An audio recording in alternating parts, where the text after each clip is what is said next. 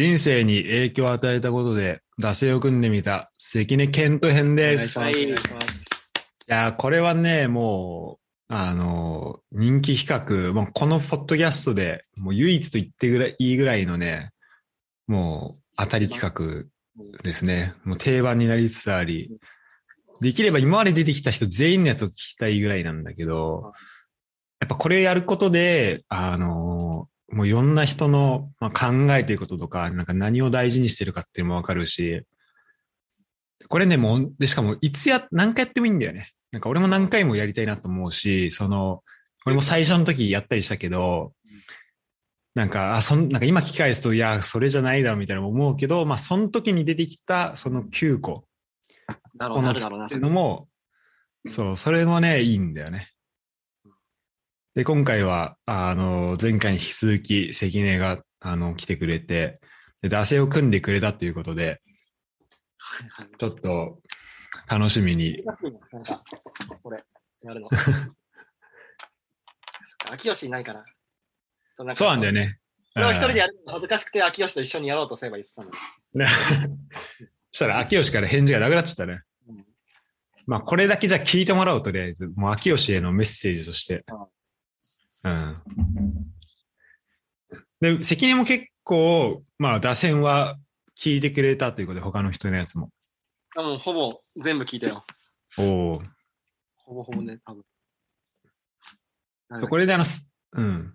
うん。最初にやったその、片新と近藤とやったんだけど、その片新が、まあ、持ってきてくれた企画で。うん。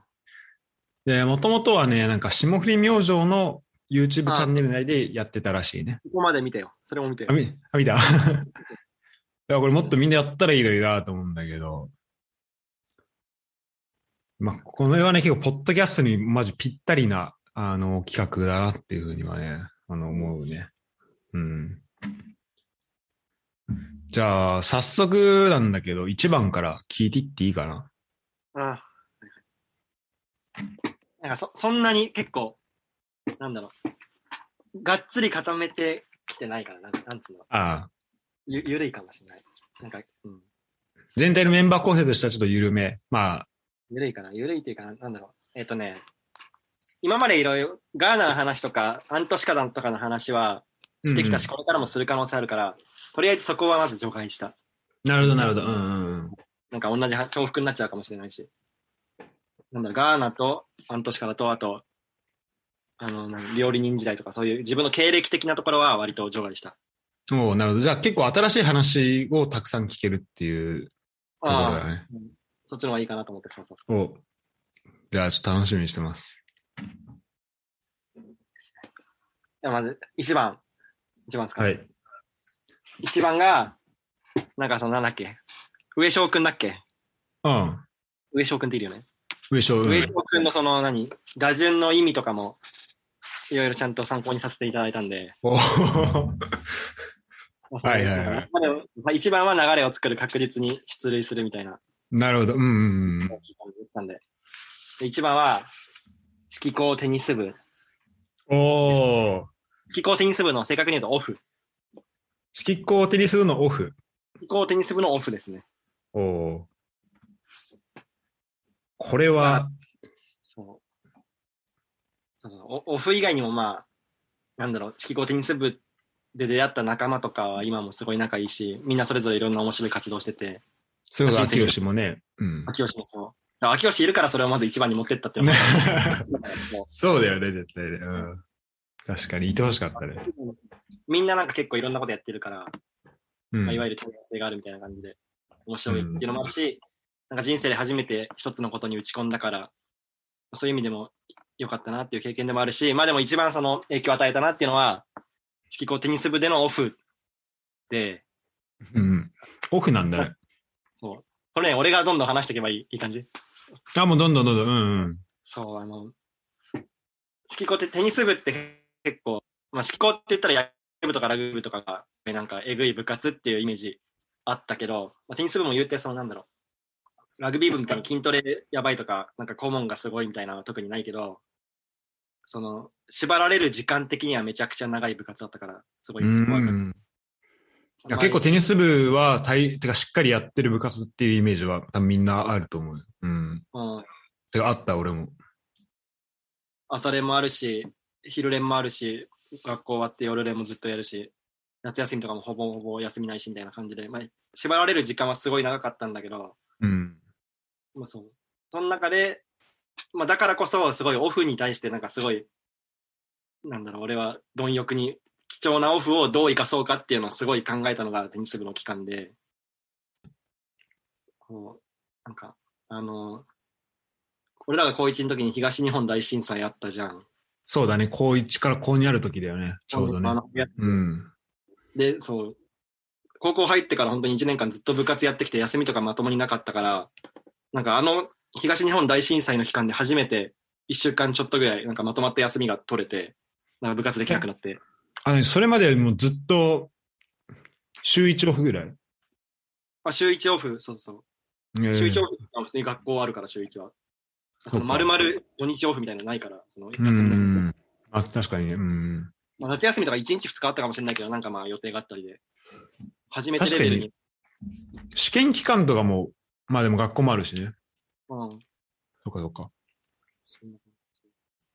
で、初めてなんかその、東日本大震災で1週間ぐらいオフできて、なんかじゃあなんかやろうぜってなって、その時に、あの、あのまテニス部の仲間と一緒になんかチャリ旅？っていうかまあい、いわゆるチャリ旅というか、自転車乗っていろいろ東京を回ったりとか、なんかそういうことを初めてして、なんかその時に、なんか今まで別に俺はそんな旅とかをそこまで高1までしてこなかったけど、その貴重なオフで初めてチャリ旅をした時に、あ、なんか俺がやりたかったことこれじゃんみたいな。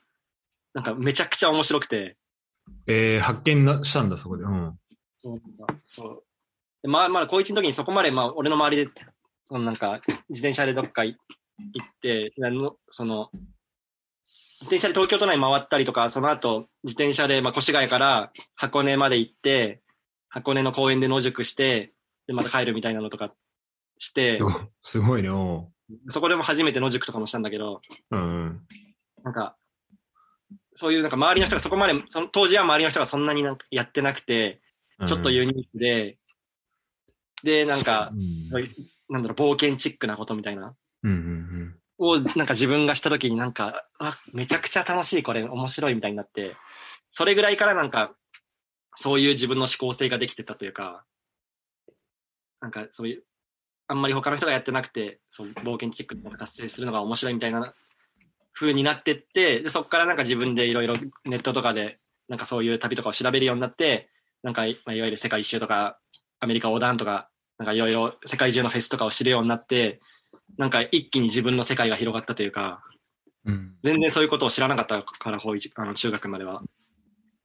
なんかそう、それは今にすごい繋がってるなと思って、そのなんか、流れを作るっていう意味では、まあ、式コンなんか何、どれが、なんか、すごいふわふわしてるけど、式コンテニス部のオフでその経験があったっていうのが、一番バッターだなっていうのは、思いましたね。なるほど。いや、すごいね。確かになんか今の責任見てるとなんかもうそういう人っていう、もう生まれながらのっていうイメージがあったけど、でもそれは、まあ、まあ何にしてもきっかけがあるわけで、じゃあその最初のきっかけっていうのは、高一のオフだったわけね。そう、自転車の旅だほうああまあそれまでもなんかそういうのが好きとかあったかもしれないけど、なんか初めて、あ、なんかこれだわ。俺がやりたいのこれだわっていうのをなんかもうビビッときたんだ。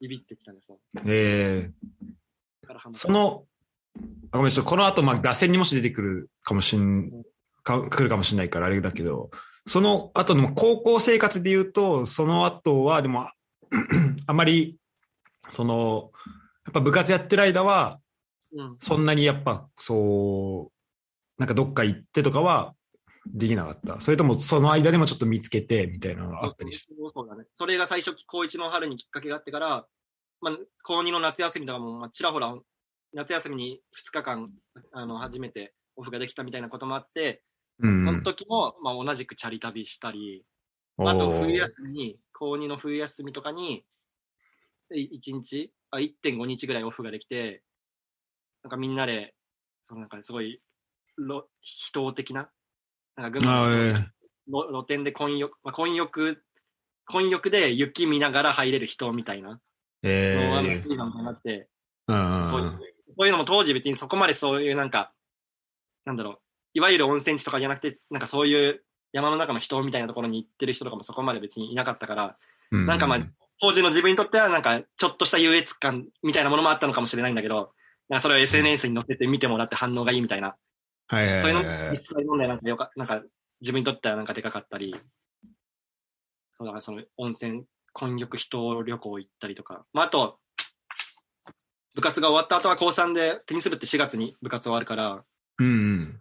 その後は、なんかまあ日本一周とかしたかったんだけど、結局日本一周まではできずに、なんか西日本をいろいろ青春18切符で回ったりとか、ええあ、じゃあ結構いろいろしてたんだね。あとそのタイ行ったりとか、うんん。まあいろいろしたね。アメリカ行ったりとか。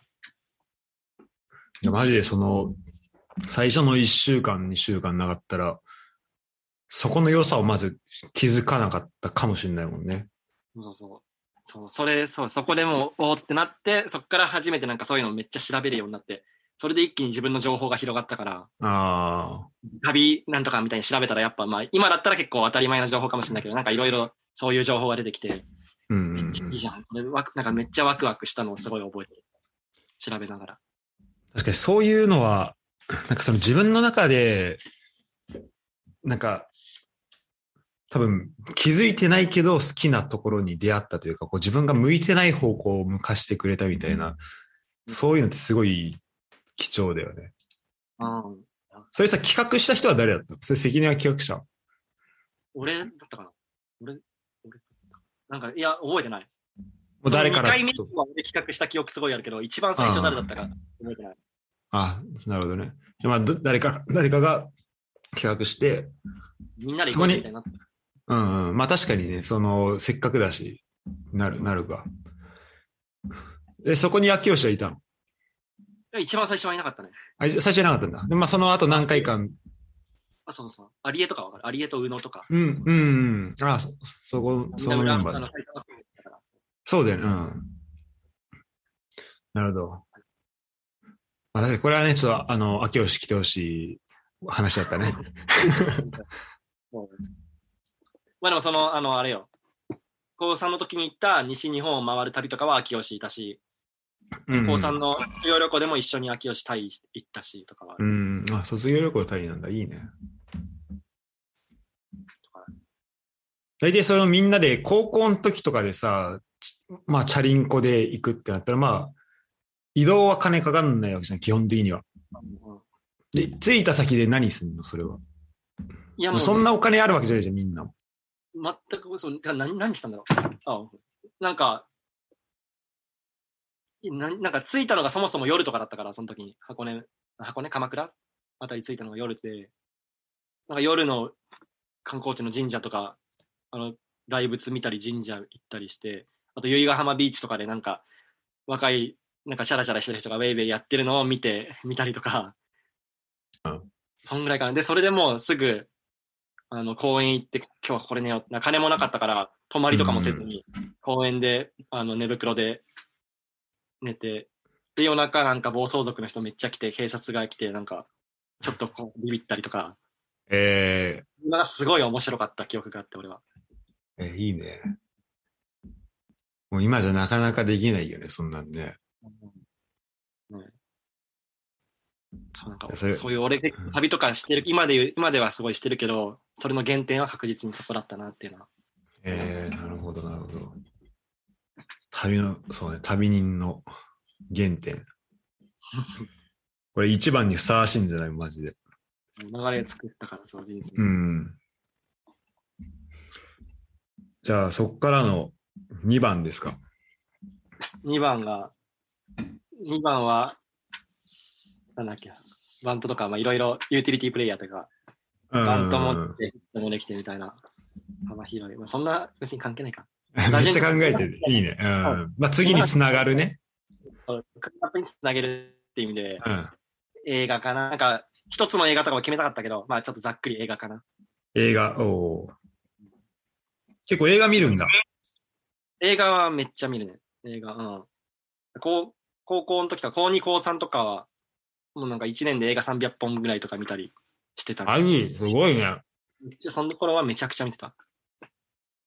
で、まあ映画、うん、えなんだろう。海外洋画、洋画を基本的に見てたんだけど、なんか、まあ、シャートが言ったイントゥーザワイルドとかも、めちゃくちゃ与えてるし、なんか本当にいろんな価値視点というか、いろんな価値観を見たとか、まああとそもそも、映画、その洋画とか見て、海外への憧れがめちゃくちゃ強くなったっていうのは、なんか人生に影響を与えてるかなと思って。ええうんうん。海外行ってみたいな、みたいな。それはど、それはどの辺を見、なんだろう。どういう側面がいいなって思うの？その、自分がうん。知らない世界だからっていうのはあると思うけど。まあ、それもあるし、一番最初はなんか、まあ、シンプルにアメリカとかヨーロッパ行きたいなって思ったのは、なんか憧れ的な部分が大きくて、あの、アメリカングラフィティっていう映画とかわかる？タイタイトルわかるよ。でうも、見、見たことないかも。まあでもそんななんかストーリーとかも多分そんなないんだけど、大したことなくて、なんか夜のアメリカの街をひたすら電車乗って若者が走るみたいな映画で音楽ガンガンみたいうん。な途中でまあファミレス寄ったり恋愛模様が描かれたりはするけど、そんなストーリー性とかではなく、シンプルになんか、そのアメリカのあの広大な都都心の夜の景色を、なんかアメリ、よなんだ？アメリカ音楽、60年代、70年代のアメリカ音楽ガンガン鳴らしてみたいなのが、なんかめちゃくちゃかっこいいと思って、はいはいこれ見てって思って、そうそういうのを見て、なんか、アメリその服装とかも含めてかな。アメリカン、アメリカンオールドファッションみたいな。なるほど。うんなんかもうシンプルにめっちゃ憧れたっていうのはきっかけとしてあるかな。まあ、あとは、あの、サウサウンドオブミュージックとか、はいはいはいはい。ヨーロッパの田舎的なのにも憧れたりとか、うんうんうんかな。でも、とにかく海外行きたい、海外行きたい、海外に留学したいっていう思いがすごい強まったのは。うん。ああ、そうなんだ。だ。入学したい。もううん。当時はめっちゃ思ったね。っていうのも憧れっていうのはそういう意味でもあるし、まあ、あと、視点を広げるとかっていう意味では、あの、そのアフリカの内戦系の映画とかも結構見たりしたから、ええホットランドとか、まあ、あと、うんあのインドの、あの、なんだっけ、あの、スラム、スラムドッグ・オブ・ミリオネアとか、はいはいまあはいはい。基本名作と言われるものばっかり見てたんだけど、あ、スラムドッグミリオネア俺も見たけど、そういう映画なんだ。あんまり、なんか、あの、ボットントイレ落ちて、落ちた話ぐらいしか知らなかったけど、あの、覚えてなかったけど、そういう話なんだね。ああ、そうそう、うん。なんかその、えスラムの子供たち、子供の、その、見せ物にするために、あの、物乞いとかのために、目を、視力を奪ってみたいな、目を潰してとか、なんかそういう現状とか全く知らなかったから、ええなんかそう、世界のそういう問題があるなっていうのを、なんか、なんとなく知ったのがもう映画だったから、まあ、いそういろんな幅広い映画見て、なんか、そう、海外への視点っていうのはめちゃくちゃ広がったなっていう。なるほど、なるほど。ので、確かうん、クリーンナップにつなぎ2番ですかなっていう。なるほど、なるほど。映画はね、本当本と同じで、なんかその、まあ人生だったり、なんか本当歴史を教えてくれたりとか、うんその場所でしかわかんないことをね、マジで鮮明に伝えてくれるからね。いいよね。俺本読むのが当時全然なんか苦手だったから、全然活字読めない人だったから、やっぱ映画で映像で伝えてくれるのはありがたかったっていうのはなるほど、なるほど。最近はどういう、それで言うと、なんか、よ、見る映画の傾向とか変わったりした？そう、この、最初は、てか、まあ、見方かな？その、最初はさ、たくさん映画見て、その中で、なんかまあ、ある意味こう、憧れ的なのを抱きながら見るみたいな状況だったけど、今はまあそういう場所に行ける、行ったりとか、行けたりとかするわけじゃん。で、そこにいたりとか。うんで、自分が映画に見てたもののところに自分がいるなとかも思ったり、そういう経験をしながら、今それ違う映画を見たりすると、またなんか見方とかは変わってきそうな気がするけど。最近なんか、別に、理由もそんなないんだけど、映画をそこまで最近見なくて、あ、そうなんだ。うん。まあ、もう全然時間、2時間ぐらい見ればいいのに。まあでも確かに結構まとまった時間作るのはね、難しいよね。映画って。まあでもそう、まあ、数ヶ月前とかで言うと、なんだろう、最近は、なんだろうな、自分のモチベーション、なんだろう、なんか明確な目的があって、自分のモチベーションコントロールのために映画を見るとかっていう見方は結構してるかもしれない。うーん。なんかなんだろう、モチベーションコントロール。うん。アフリカ行く直前とかに、モチベーションコントロールっても違う。ななるほどね。はいはいはい。わかかるわかる。行きチケット取る前とかに早く行きたい気持ちにさせるとか、あとこういう、なんかまあ、普通にアフリカのどういう課題があるのかなっていうのは、まあすごい浅くだけど、映画から新しい発見があるかもしれないし、みたいな感じで、なんか気づきとか、もち自分の気持ちをもっと高揚させるものを求めて、なんかそのアフリカ系の映画を見たりとか、うんうん。まああとは、結構あの、なんだろう、きっとうまくいくとかってわかる？ああ、あの、わかるよ。俺もそれも見たいけど見見れてないけど。うんあまり見てない。そうなんか、まあああいうのは結構自分のモチベーションになんか響く映画なんだうん。あ、これね、あ、そう、これめっちゃいいらしいよね、これね。めちゃくちゃいい。もう誰にでもお勧めできるやつなんだけど、それうは。ん。そういうのは、なんか自分がモチベーション低いなって思った時に、なんか、あえてモチベーション高めさせるために見たりも。ああ、えそういうのはえ目的持ってやってるから、なんか最近は純粋にあんまり映画を楽しめてないかもしれない。なるほど。まあ、で、それは、その時々の、あの、捉え方というか、楽しみ方があると思うけど、まあ、そっか。でも今はだからどっちかというとその実際の行動に結びつく映画が多いっていうことだよね。でもそれは、なんだ、高校生の時とか中学生の時とか見てても、そこはなんか、やっぱり自分の頭で思うだけのところだったりもするからさ、やっぱそこは、こう、違いだよね、その。まあ楽しみ方も変わってるかもしれないけど、まあ憧れとかっていうのも、まあ現実を見てる分、なんか距離がまあ縮まったっていう分でその距離の分だけ、まあ憧れっていうのも少なくなってるかもしれないけど、でもなんかこう行動に起こせる、起こすためのなんか映画の見方っていうのも、ができる、するようになったってことね。なんかその段階が変わってきたのかもしれない。まあ、でもシンーなシンプルに楽しみ。あでも最近あれは見た。浅草キッドはなんか見る機会があったから。そういう、ただ楽しむとかもしてはいる。うんうん。あー俺も見たわ、浅草キッド。なんかすごい情緒的な気持ちになった。懐かしい。うん、そう、いいいよね、あれね。うん、すごい好きだったな。白戸が言ってたので言うと、フレンズとかも、まあその映画と同じような文脈で、なんか海外の憧れっていうのは結構でかかったなと思うとかもあるな。でも結構高校ぐらいから見てた、それ。高高3かな、あれも。高3ぐらい英語勉強したいと思って見ようと思ったけど、まあ結局なんか全然続かなかったけど。まあ、顧問英語の先生だしね。んああ、顧問。顧問。このせいで逆にできなくなったっていうのもあるけど。まともなまともな英語の授業じゃないから、文実は。ラブリーテンダーめっちゃ多いあと、真夏の果実。あ、愛しネリーか。いや、いい声だったよ。いや、いい声だったよね。高校の時な全くそう英語できなかったから、まあ、今はもうできないけど、もう中俺中等部だから、中等部からの人ってまあ結構多いと思うけど、まともに英語を勉強してきてないから、か全然わかんないから、フレンズとかも、なんか文法わかんないからこそ、海外ドラマから見よう、始めようみたいな、結構そういううん情報を見て始めようと思ったけど、なんかもう、英語字幕で見ても全くわかんないし、みたいなので結構挫折したね。その頃。でもまあ、それでもね、だって洋画中心に年300本見せたら、でもその結局、まあ、あまあ、英語の勉強のためじゃないと思うけど、うん。そうそうそう字幕で見たりで、まあ、と一部その英語字幕で見たりもしたけど、全くわかんないみたいな感じで続かなかったんですけど。なるほど、なるほどうん。いや、すごいな。でも確かにそうだね。あの、俺、てかその一般受験組は結構高校受験のために英語勉強してくるから、まあ入学した時ピークで、そこから、あの、全く伸びないか、まあ落ちてくのがほとんど、てかまあ俺もそうだったけど、で、大学で、あ、ややばいやばいってなって、またまあどちょっと頑張るみたいな。確かにそうだね。その小、あ、中高一緒だと、英語は多分やら、やらないくなるし、俺らの高校マジ英語、英語勉強できる環境じゃなかったもんね。今日じゃないもん。もういや中学もあんな感じだから、まあ、あちょっと違うけど、なんかまともに体系的に英語を勉強するとかをしてないから、うん。なるほど、なるほど。まあ、最近になってまた俺文の勉強とか落ち始めてる。まあ、そこも進めていきながらっていう。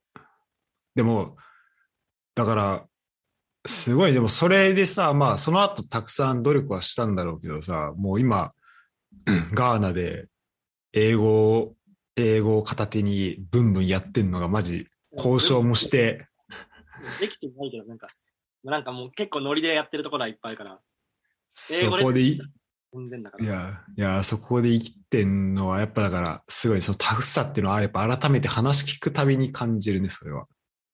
まあ、それに関しては本当にタフさというか、なんか、なんとかなるっていう気持ちだけでやってる部分あるから、実際の実力が伴ってなさすぎて、英語マジ勉強しなかったしなきゃっていうのを最近焦ってる。なるほど。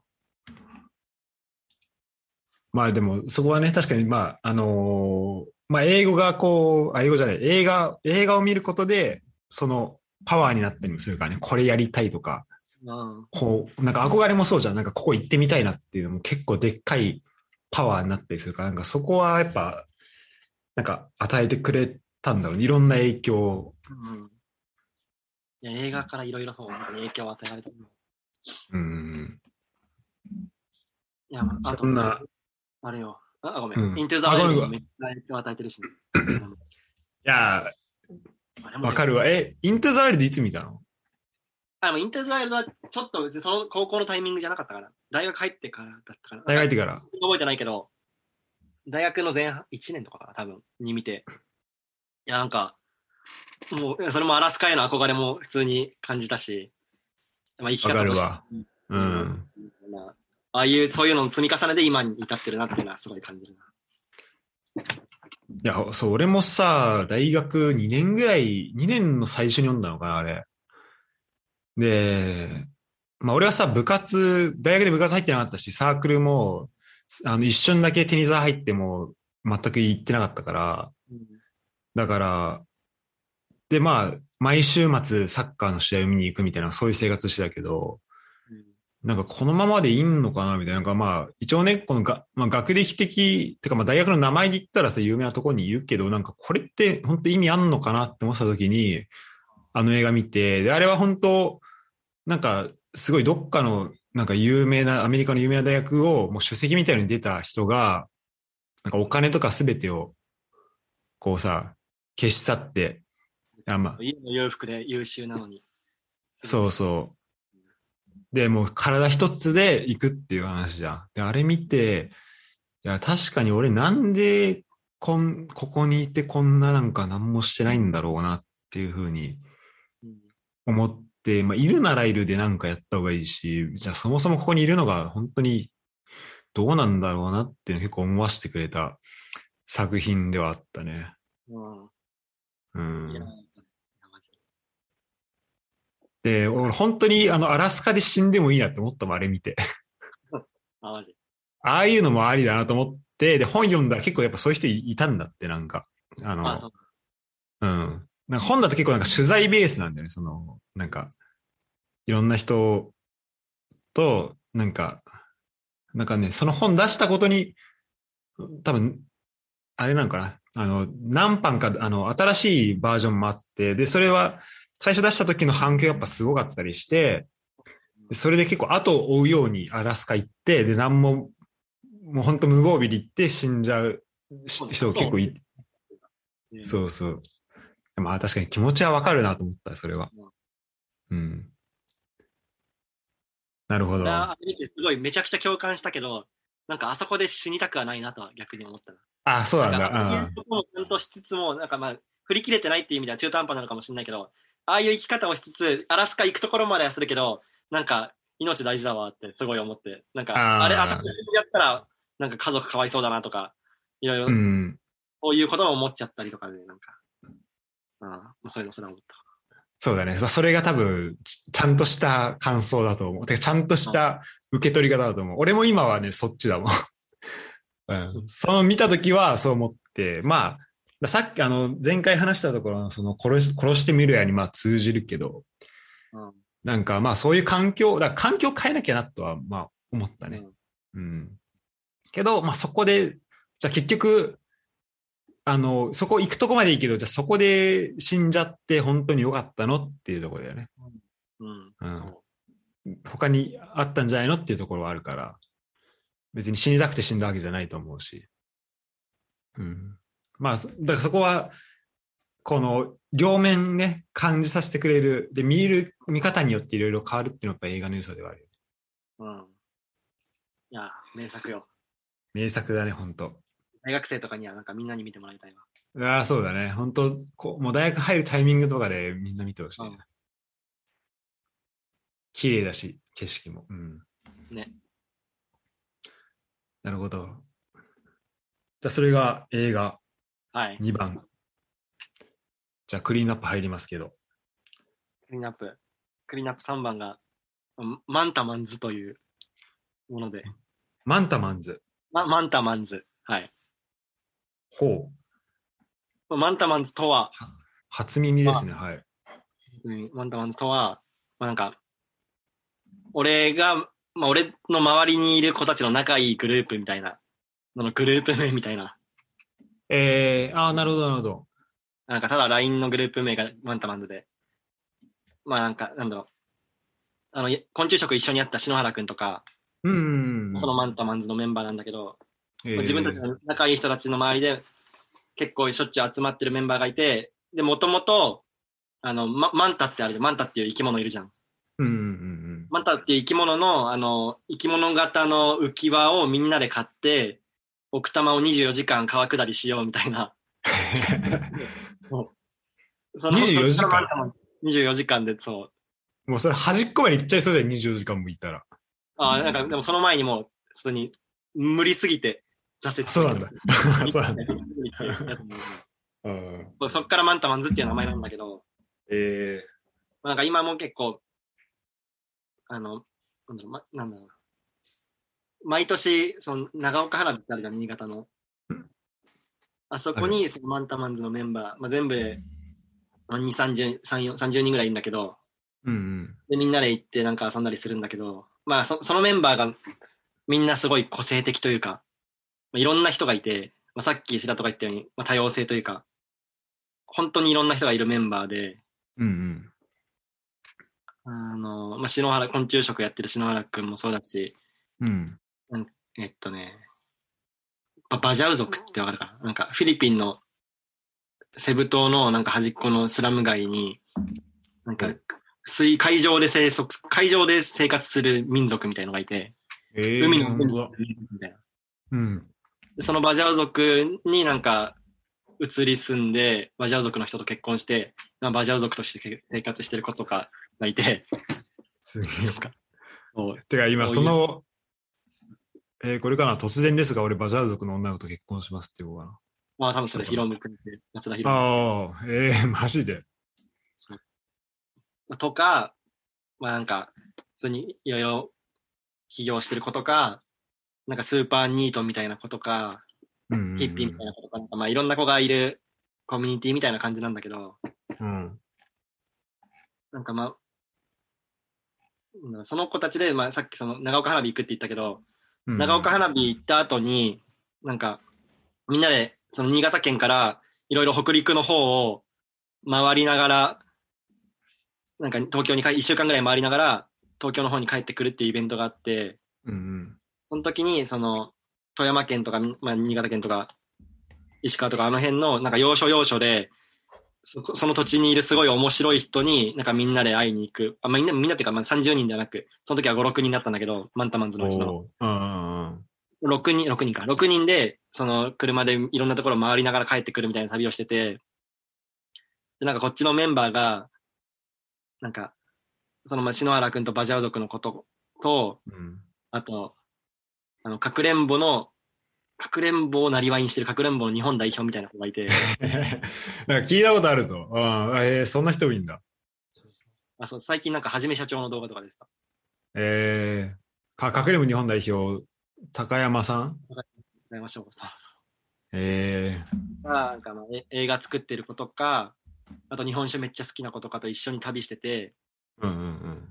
で、なんかその、それぞれの土地で、なんか岐阜、飛騨高山とかってわかる。なんか結構有名な観光地になんだけど、うん。うんうんああいうのを、ああ飛騨高山をなんか、すごい盛り上げた立役者みたいな人とか、なんか、すごい限界集落の方に住む千人みたいな人とか、なんかいろんな人に会って、その土地土地で、なんかその、俺らのメンバーがもなんかできることを個性を生かして、なんか昆虫食のワークショップやったりとか、かくれんぼ、子供たちとかくれんぼのワークショップやったりとか、その石川県の能登の方で、バジャー族がもう海行って魚取りまくったりとか、え。なんかそのこら辺に落ちてるゴミでフィン作って魚取りまくったりとか、なんか日本酒のくらいって日本酒の子がめっちゃ教えてくれたりとか、まあなんかそういう、めちゃ、その旅が、まあ、シンプルにめちゃくちゃ面白かったんだけど、なんか本当にそうだろうな。感じうん。みんな個性持った集団でいろんな面白いところ回ってみたいな。で、みんなそれぞれ力発揮してみたいな。その旅がめちゃくちゃ面白くて、っていう反面で、なんか、俺がマジでなんかすごく中途半端で個性なんもないなっていうのをその時すごい思って、まあ個性ないとは思うんだけど、周りがちょっとすごすぎるよね。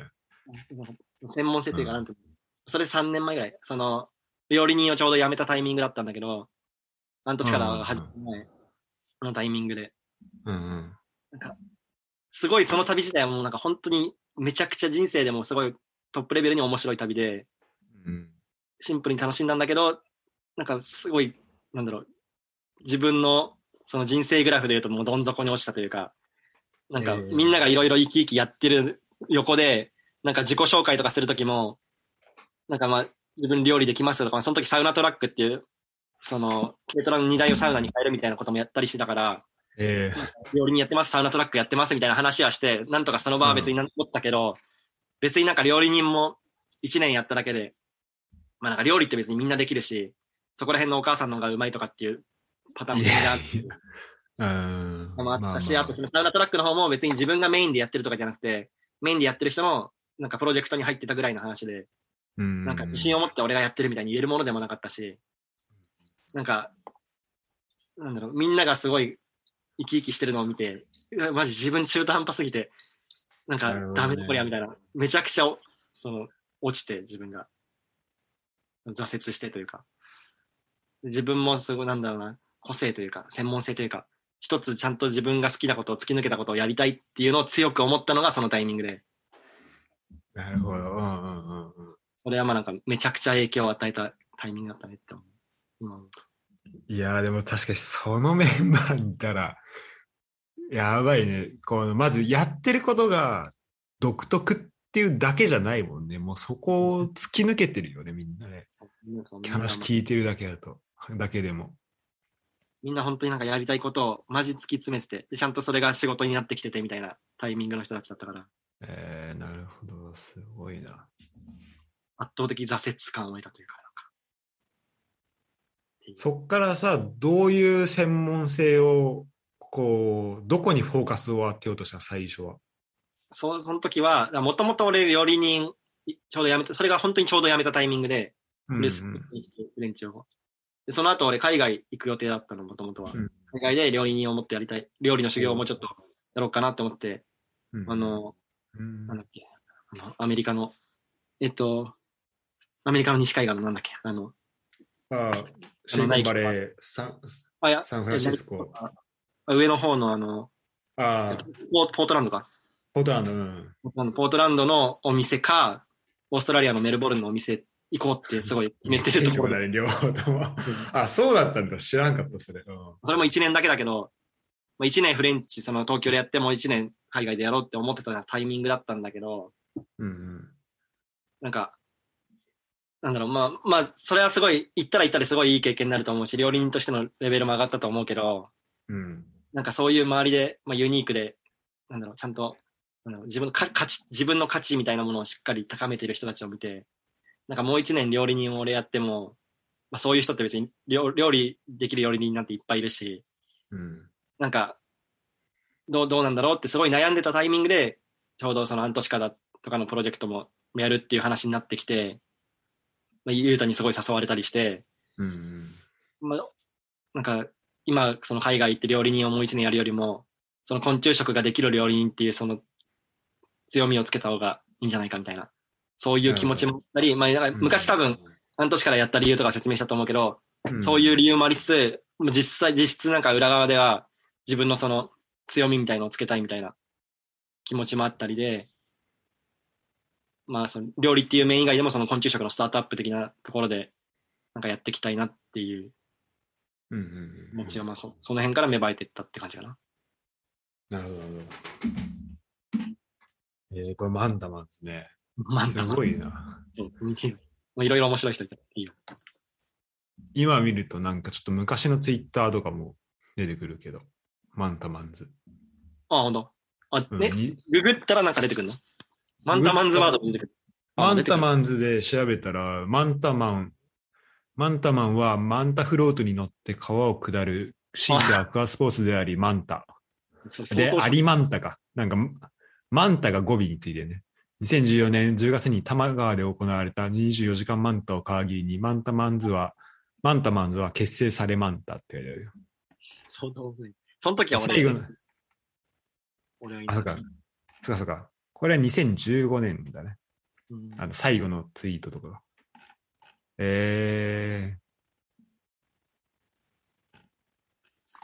ーす。なるほどね。すごいな。なんだろう。なんかそのまあ、なんだろうなまあ、一つのことを突き詰めてるっていうのもそうだし、別に突き詰めてなくても、まあいろんな人いるから、うん。全然そのなんか頑張って、すごい肩書き的なのがある人だけじゃなくて、うん。なんか本当に、自分の気持ちに素直、普通に会社員として働きながらも、自分の気持ちに素直な人みたいな人がやっぱ多くて、うんうんうんなんか、まあそういう意味でも、まあその挫折とかとはまた別の意味でも、あなんか本当にいろんな道があっていいんだなみたいな感じたりもしたし、そこで、うん。改めて。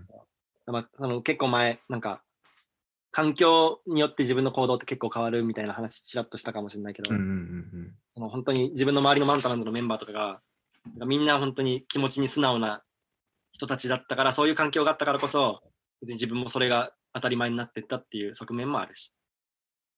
いや強烈な環境だね、それは。でもやっぱじゃあ、そのマンタマンズに入る、入って最初と今とで、じゃあ最初はそのいろいろその旅した時に、ちょっと自分の自己紹介するときに、なんかまあ自分がやってることを言いながらも、なんかもっと専門性つけたいなとかっていう部分があったってことだけど、今はじゃあそこはもう結構、まあ、胸を張ってというか、こういうことしてますっていうのは結構もう言えるようになったなっていうのは感じる？い今はそうだね。うん、今はそうだけど、そそれで言うと、その、半年かだから、まあ今の活動に至る経緯の中でもその要素はちょっとあったりして、ああ、内容他にもなんかいろいろされたかもしれないけど、そのうちの一つに、その半年からを辞めたことの理由の一つに、まあ別にまあマンタマンズとかそんな関係ないかもしれないけど、やっぱなんかそういういろいろ、いろんな人と会う中で、なんか人と会う機会が多かったからいろんな人と会う中で、やっぱりなんか隣に篠原優太がいると、なんか、なんだろうな。まあ自分は自分で別にやることはあるんだけど、うん。やっぱりそなんか人からの見られ方とか的に、まあ、ゆうたがメインでやって、それを支える人の一人みたいに、まあ、見えちゃう部分もあるし、まあ、別に人から見られるとかどうでもいいかもしれないけど、自分の中でも、なんか、うーん、なんなんだろうな。まあ、全然自信がないとかそういうわけでもないけど、ちょっとなんかやっぱり、ゆうたありきってところもあったから、その、えー、結構すごい、うん。だから、まあでも存在感というか、それはすごいんだろうね。やっぱ隣いると、なんか影響力というか。そうまあ、それだけが理由では全くないし、本当にうん。辞めた理由の1%ぐらいの話かもしれないけど、そういうのもあった。うんなるほど。それに比べて今は、やっぱ自分がやってるっていう、まあなんか100%自分がやってるっていう自信があるから、なんか、そそうだよね。うん、確かにね。なるほど。まあ、じ、そうだよな。自分の足で、まあ、そうだよね。そうなるともう本当胸を張れるよね。間違いなく100%で。自己肯定感的な意味で言ったら、まあ今の方が高いとは思うな、それで言うと。えー、うん。すごいな。いや、もう、いや、てかちょっと濃すぎるね、この、そのメンバーはね。なんか今、こ濃いワードを言っただけで全然普通の人もいっぱいいる。本当に何もしないでただフラフラニートしてる人もいるし。なんかいもそもう、もうそれがすでに濃いけど、ちょっと。まあまあ えー、それ30人ぐらいいるんだ。なんかまあ、うん、グループ自体はもっといいのかな。なんかもうその中で最近ちゃんとアクティブな人は、うん。まあ、2、30人ぐらいかな。まあ全然マ、マンタマンズっていうワードを使うことなんて別にめったにないけど、普通にうん、シェアハウスとかでよく会うメンバーみたいな感じ。それが。あ、それやっぱさ、そこのメンバー、こうシェアハウスのメンバーとは結構被ってたりするの？つながってる近うん。い会みたいな感じかな。だからめなるほど明確にマンタマンズ今日から入りますとかそういう話でもなく、自然と仲良くなったメンバーが、そのグループ名がマンタマンズっていうぐらいの話。ああ、そうなんだね。そのなんか入会の儀みたいな特にあるわけじゃない。あ、全然全然。仲いいメンツっていうぐらいの話。なるほど。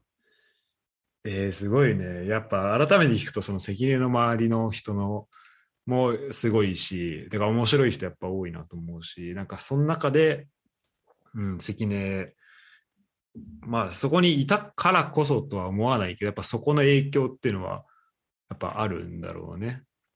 まあ自分も与えてる側ではあると思うし、うん、すごいな。まあ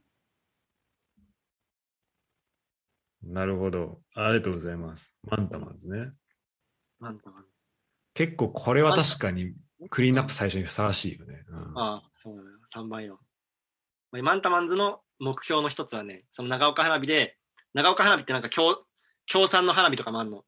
はいはい。どこどこ会社の出身のなんとか花火です、ダウンみたいなのあるから、それでマンタマンズ協賛のマンタ型の花火を上げるっていうのがね、あー みんなめっちゃいいね。うんそれぞれの分野で活活躍して、ちゃんとお金も稼いで、協賛できるぐらいになろうね、みたいなこと言ってるね。あーいいいいですね。あめなるほど。っていう、まあ、はい。3番でした。いやー素晴らしい。これが3番、もう4番どんなん来るか楽しみだけどうん。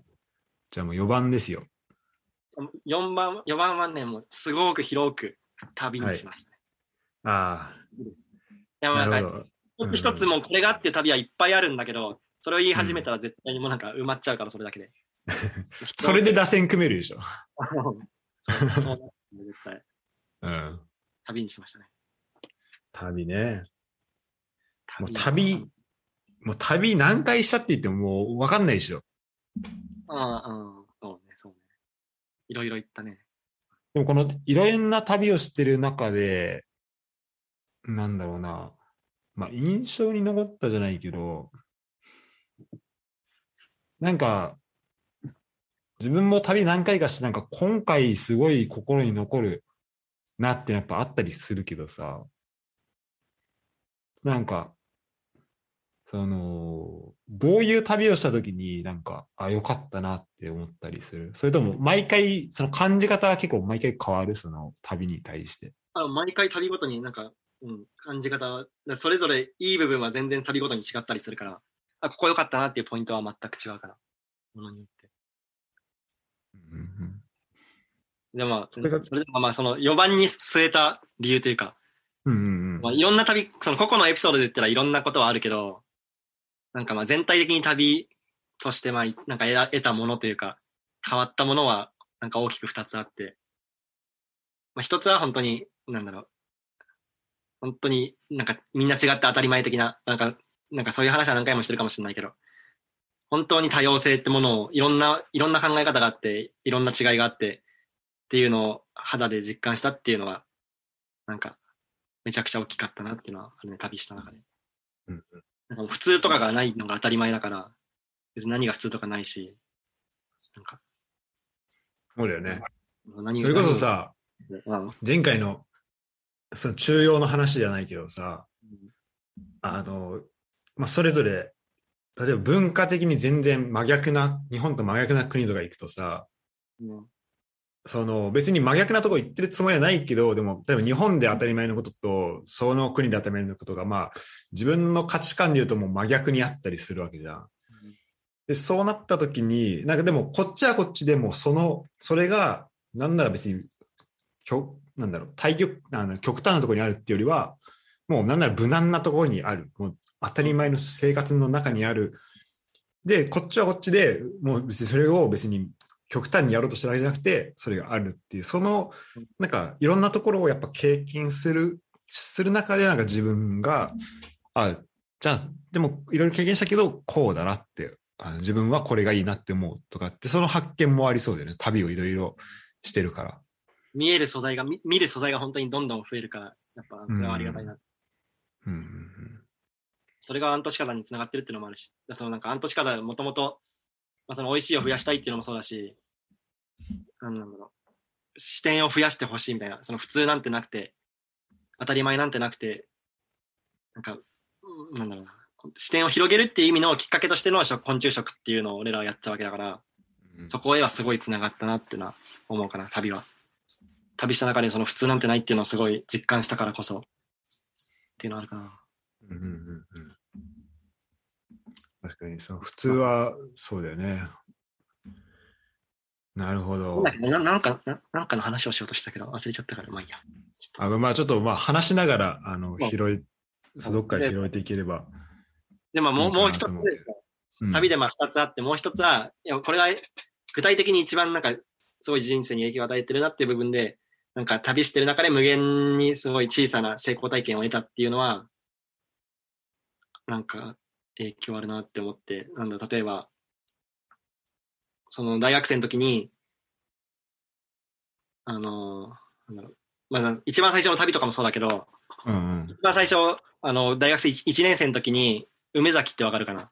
うん。わかるわかる。梅崎と一緒にヨーロッパを旅し、ヨーロッパ1ヶ月ぐらい旅したりしたんだけど、うんうんそういう時とか俺全く一切英語喋れなかったし、一切英語喋れないし、なんか何にもまともに調べたりしない中で、そんなバックパックとかも慣れてたわけじゃないから、うん。すごい不安になりながらも1ヶ月もうとりあえず行ってみようって言って、行ってみたら、もうその行く先々でいろんな出会いがあったり、まあ、英語喋れなくても全然なんとかなったし、うん、宿取んなくても全然なんとかなったりとか、そういう、まあ、今でこそ当たり前だけど、なんか、当時はそれがなんか、あ、なんとかなるじゃんっていう、別に何やってもうんなんとでもなるなっていうのをすごい実感して、なんかそっからもなんか自分のフットワークが軽くなったというか、うん、何でもなるや精神がどんどん深まってって、で、その旅をきっかけに、次の旅でもどんどん深まってって、まあ、あとその今につながるところで言うと、大学生、大学4年生の時に、エチオピアのコーヒー農園とか行った時も、うんうんもう、もちそのえのコーヒー農家さんとかとは全くつてはなかったけど、うん。うん。まあ、もう行けばなんとかなるっしょって思って、まあ行ってみたら、まあ実際なんとかなって、田舎の方で農家さんと知り合えて、コーヒー農家さんと生産者さんと一緒にいろいろ話したりもできたり、なんかまあ全てにおいて本当に、い、なんとかね、行ってみれば、まあどうにかなるってことをすごく、頭では分かってるけど、それ以上に実感値として、なんか経験値として得たっていうのが、まあ、そのスタートアップ昆虫食やってもなんとかなるだろうし、銀行辞めて料理人になってもなんとかなるだろうし、ガーナ行っても別になんとかなるっしょみたいな、そういうメンタルでもうどんどん人生作られてってたなっていうのはすごいあるから、まあ旅がそういうのを与えてくれたよねっていうのは、でかいね。4番だねって思いました。なるほどその、まあ、普通はないよってところと、あと、まあ、ちっちゃい成功で言うと、そうだよね。だから、やっぱ、今の責任見てると、本当なんか怖いものなしなんじゃないかなって、こうね、外から見てると見えるけど、でもやっぱそれは、そこが当たり前にできるってのも、なんかその、まあ、バックグラウンドが、そういう経験があったから、でそのちっちゃいのを積み重ねてるから、そこの、だここまではいけるっていうのは分かってて、その先一歩を踏み出すっていうのを、まあ常に、まあやってきたっていうことだよね。うん。で、それができるのがまあ旅だし。それを強烈になんか実感してるなな。なんとかならないことがなかったから、別に今まで。うんうんうん。なんとかなってきた。あと、だからそこもなんか普通ってところと、普通がないってところも近いかもしれないけどさ、例えば、なんか、トラ旅先でトラブルがあったとしても、例えば日本の基準だったらこれアウトかもしれないけど、まあそこ、まあ旅してるし、なんかまあ、まあこれぐらいあるよなっていう、こうなんかメンタリティの変化もあるよね、その旅してるところっていうのはね。すべてのなんかネガティブな要素が別になんかコンテンツになるというか、まあうん、一緒。そうそうそうそうそ全部ポジティブに捉えられるようになったのかなとか。う。うん、その時は大変だけど、まああと振り返ってみたら、まあまあっていうこともうん。ね、あるしね。そうその経験をしてるから、なんかまた新しくそういうなんかトラブルがあっても、まあ別に1ヶ月後には大した経験な、大したことじゃないだろうみたいな、んそういう楽観的な考えで入れるようになってるかもね。なるほど、なるほど。結構さ、その旅っていうと、まあ結びつくイメージとしては、なんか、まあ何かを見つけに行くとかさ、チャレンジするとかさ、まあそういうところが、まあ言葉のイメージとして結びつくところはあるけど、うんその、まあそれで言うと今の関根がガーナ行ってるっていうのは、もう旅ではないのかな。それともそれも旅のまあちょっと今質問として難しいけど、この今関根が今、今ガーナ行ってるっていうのも、それは旅に入るのかな？この関根の中で言うとあ、今の感じ方として、まあこれ感覚の問題だからちょっと難しいかもしれないけど、なんかどう思うのかなと思って。まあ旅の延長じゃない？なんか、たうんすべて旅の、旅、まあ旅というか、旅も人生も、なんかその仕事とかも俺割と境界線はないから、はい全部話みたいな感じかな。うん。旅して、うん。ガーナだ、ガーナに初めて行くタイミングとかは別に今までの旅と何ら変わらないような状況だし、行ってみて、なんか、うん、それがなんとなく仕事につながってって今があるっていうだけで、別になんか大きな違いはないかな。で、それイコール自分のなんか趣味でもあるし、自分がなんかその休みの日にしたいことも今やってるようなことだし、なんかもう、ぜ全部違いがあんまりないって感じかな。境界がないっていう感じかな。なるほど。じゃあもう本当まさに人生が旅であるってことでね。うん。そうね。でもだから逆に日本帰っても、からといって別に旅旅が終わったわけではないもんね。だからそういう意味で言うと、なんか、まあ新しいものが始まってるのかもしれないし、あの、まあ、旅、まあ広い意味で言えばそういうことだよね。のかなと思って聞いてたわ全部根本にはそう。なんかうん逆にそれ、なんか今話それるかわかんないけど、自分の悩みでもあるけど、なんか、ただただ楽しむみたいなことを最近ここ数年全然できてなくて、ああ。なんかすべて、な、なんだろう。すべてなんかその、なん、なんつうんだろうな。人生に関係あることというか、なんか、俺が暇な時間に、日本帰ってきてからも暇な時間にすることは、なんか美味しい料理屋さん行くとか、まあ自分が行きたいと思った料理屋さん行くとかっていうのも、自分の割と人生というか仕事につながることだし、なんかすべて、俺がやることすべて自己投資みたいな、くくれば自己投資につながることしかやってないというか、なんかそれが楽しいことだからそれやってるし、けどなんか本当にただただ遊ぶみたいな経験をなんかあんまりしてないというか、して、まあ、してるっちゃしてるけど、なんか見方に、捉え方によっては、なんか全部旅も人生も、旅、その遊びも仕事もまあ全てが一緒くたになっちゃってるからこそ、なんかそっからもう100%離れたところで、なんか、ただ楽しむみたいなことを全然してないなっていうのは、なるほど。なんかない、ちょっとなんか話関係ないかもしれないけど、そういうのもあるね。なんか全てが繋がっちゃってる、俺がやってることが。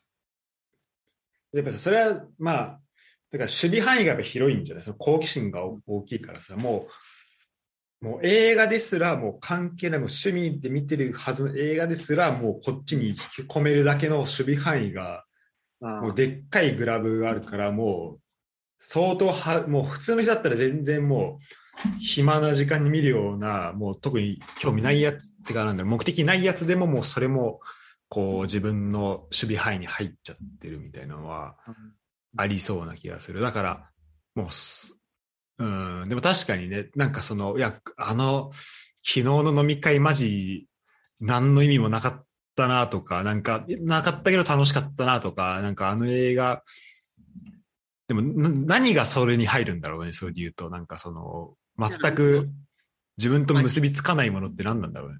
結びつかないもん最近、まあ久しぶりになんか忘年会、新年会でちょっとあったけど、うん。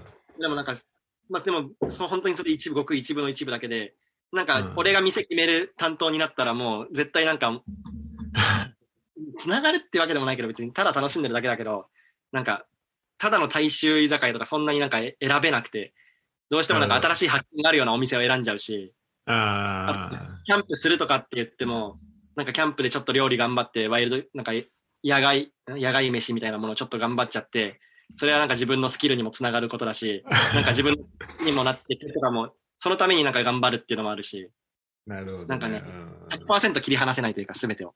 すべてがつながりすぎちゃってる。ちょっと、だからそれを切り離したいんだね。なるほど。いや、それは、よくわかんない状態になってる。ああ、なるほど。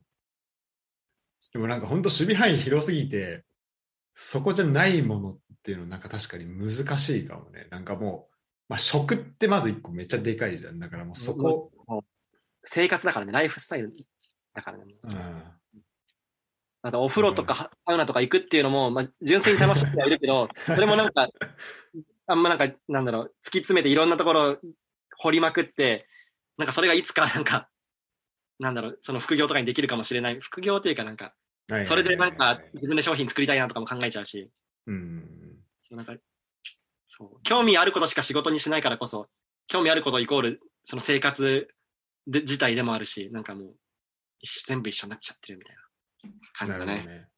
だから、もういっそのこと、全く興味ないことを探すっていう努力をするしかないかもしれない。もうそうなると。でそれでもうそれ多分、でも多分責任だから気づいたらそれが興味あってなんか楽しくなってるかもしれないけど、もうその、もうそこをだから自分が興味、もう守備範囲からめっちゃ外れた、もう明らかななんかデッドボールとか暴投みたいなやつをなんか探して、行かない、行く、行かないと多分結びつかないのはなかなか、ねまあ、結局考えようによっては全て結びついちゃうからね。そう。で、そう、それも結局ね、いつか結びつくついちゃうけど、まあなんか、でもそだからこそなんかつな見つかるつながりとかもありそうな気がするし。うん。なるほどね。いな話になってしまったけど。いや、お面白いね、確かに。まあ、旅はいろんなね、側面があるもんね。ひどい意味でうん。14番かなるほど。いや、これは確かに、このチームを象徴するような4番ですね。な。ああ、そうなんですよ。まあ、まだ全部あ後半見てないけど。うん、いやまあそう。そうよ、そうよ。じゃあ、クリーンアップ最後、いきますか？まあ、旅、その細かい旅自体は全部一応4番の旅でくくろうと思ったんだけど、うん。まあ、5番のはまあ旅ではないとしてカウン自分の中ではカウントしてるからこそ入れるけど、まあ、アイルランドでの農業生活、おー。5番。そっかそっか、それ、それそれもしてたんだ、そういえば。そうそうそう大学4年の一番最後かな。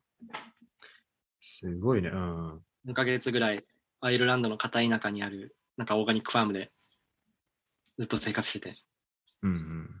なんかまあいろんな10カ国ぐらいから若者がなんかやってきて一つ屋根の下で一緒に共同生活しながら、まあ朝から夕方まで農業して、でなんかみんなでご飯作ったりして、なんかすごい豊か、なんかスローライフを過ごすみたいな生活をしてたね。それもう結構都市部から離れてんだ。あ、もう結構離れてるね。うん。あもううん。都市部から、まあ、車、えっと、首都から車で3時間ぐらい行った町があって、そこからさらに1時間ぐらい行った田舎って感じかな。なるほど。そうまあ、で、まあ、ああごめん、ちょっとイメージあってるかわかんないけど、まあ、ちょっと北の国からのその富良野の感じみたいな、ちょっと、北の国からの富良野がわからない。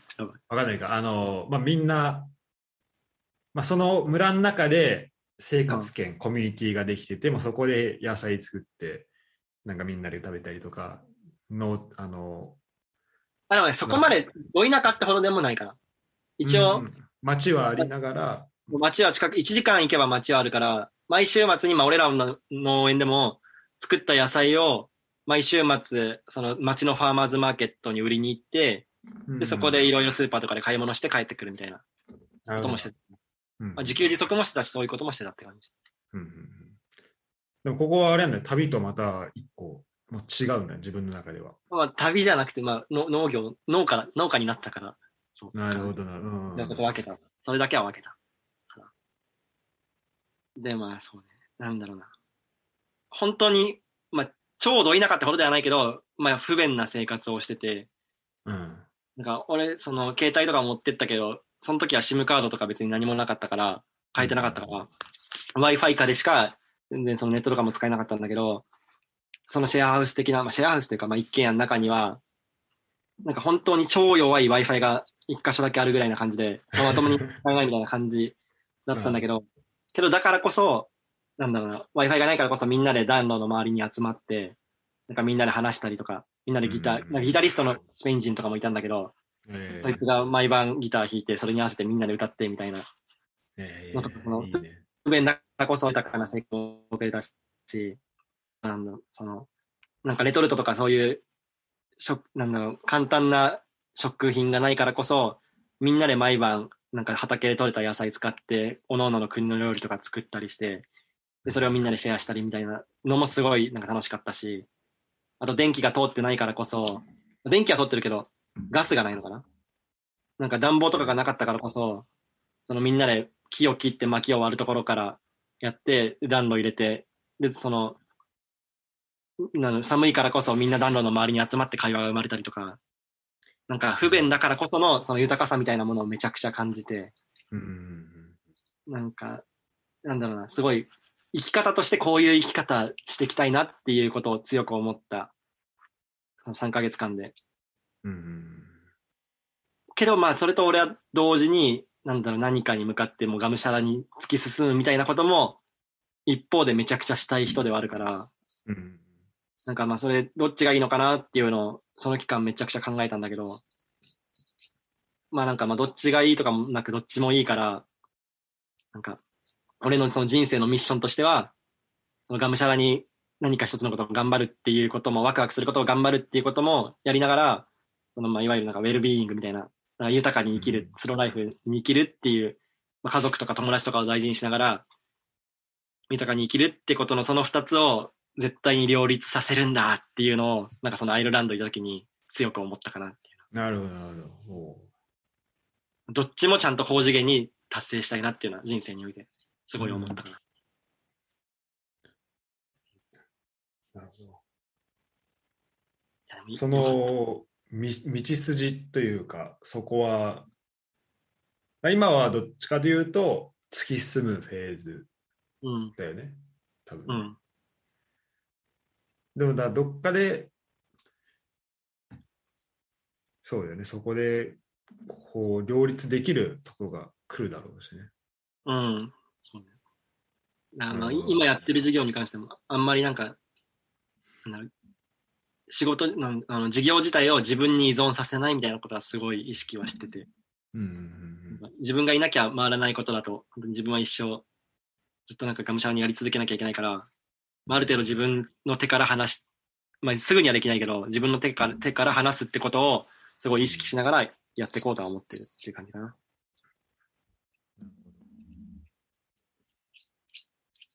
いや、そこは、そうね、ちょっと、まあだからそこでの、でもそのなんかアイルランドだったからこその、まあ、発見みたいなので言うと、やっぱじゃあその、アイルランドだったからまあ、その場所だったからこそっていうのは、まあ、その環境というか、その、まあ、不便さが豊かさをまあもたらしたみたいな、やっぱそういうところになるのかな。うん。なんかそう。なんかそのネネットとか、まあ、いいろいろ Web3 とかいろいろ言われてて、ああいろね、だから Web3 ってもういろんなものがインターネット上になっていく世の中においても、まあなんか時代遅れなのかもしれないけど、俺はやっぱりなんか、そういうところはすごい大事だなっていうのを、ああ、いやね、めっちゃ思うわ、それは。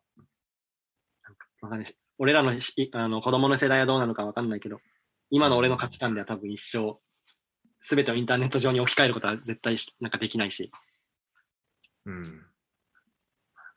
うん、友達とか家族をなんか大事にしながら、なんかのんびりする生活とかもすごい大事にしたいなっていう気持ちがすごい、すごい芽生えたね、アイルランドで。いやめちゃくちゃいい生活だなんか、すごい良かったね、本当に。でも、え、どの辺行ったか聞いていい？アイルランアイルランドのドネライルっていう、えっとね、ド。うん。えっと、まあまあ、コークっていう町があって、えっとね、下の方に、うん。南に。そっから、えっと、D-O、D-O-N-E-R-A-I-L で、ドネライルっていう町なんだけど、えー、あどえー、ドネライル。うん。ドネライルっていう、まあ、ちっちゃい町があって、教会が1個あって、パブも1個あって、なんか本当にちっちゃい町があって、そこからさらにまあ15分ぐらい行ったところにある農園なんだけど、えうんっていう。ー、確かにもうドネライル、ウィキペディア日本語ないもん。まあ、緑が豊かですごいいいですね。えうん、なんか、今までの人生でも指折りの、なんか豊かで幸せな時間だったというか、それは、何のプレッシャーとかもなかったから、ただ農業してただけだから、うんっていうのもあるけど。あと俺ずっと、なんか留学とかに憧れがあって結局なんかできなかったから、初めてその外国人と共同生活とかして、あそう旅とか以外でちゃんとその定、まあ3ヶ月だけど定住して、ちゃん、あの、共同生活とかしたのがすごい楽しくて、うんうんうんなんかいいい時間だったなっていうのがあるな。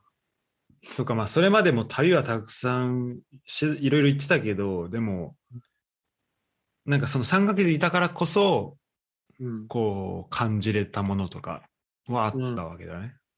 その土地にすごい愛着湧いたし、あとやっぱ土地にすごい入っていけたというか、なんかその、毎回農園農業終わった後に、まあ、週2、3回ぐらい、その町に一つだけあるパブにみんなで行って、みんなでギネスビール飲んだりとかっていうのをしてて、なんかその、自分にとってのお気に入りのパブができたりとか、うんうんうん。ああ、そうね。うんいいねあとはなんか、その、クリスマスからお正月シーズンとかもそこいたんだけど、そのハッピーニューイヤーのタイミングで、その街に一個だけある教会の、なんか裏の屋根裏部屋みたいなところに登らせてもらって、街に鳴り響く鐘をなんかわーって鳴らしたりとか、ええいいね。そそんなやんだ。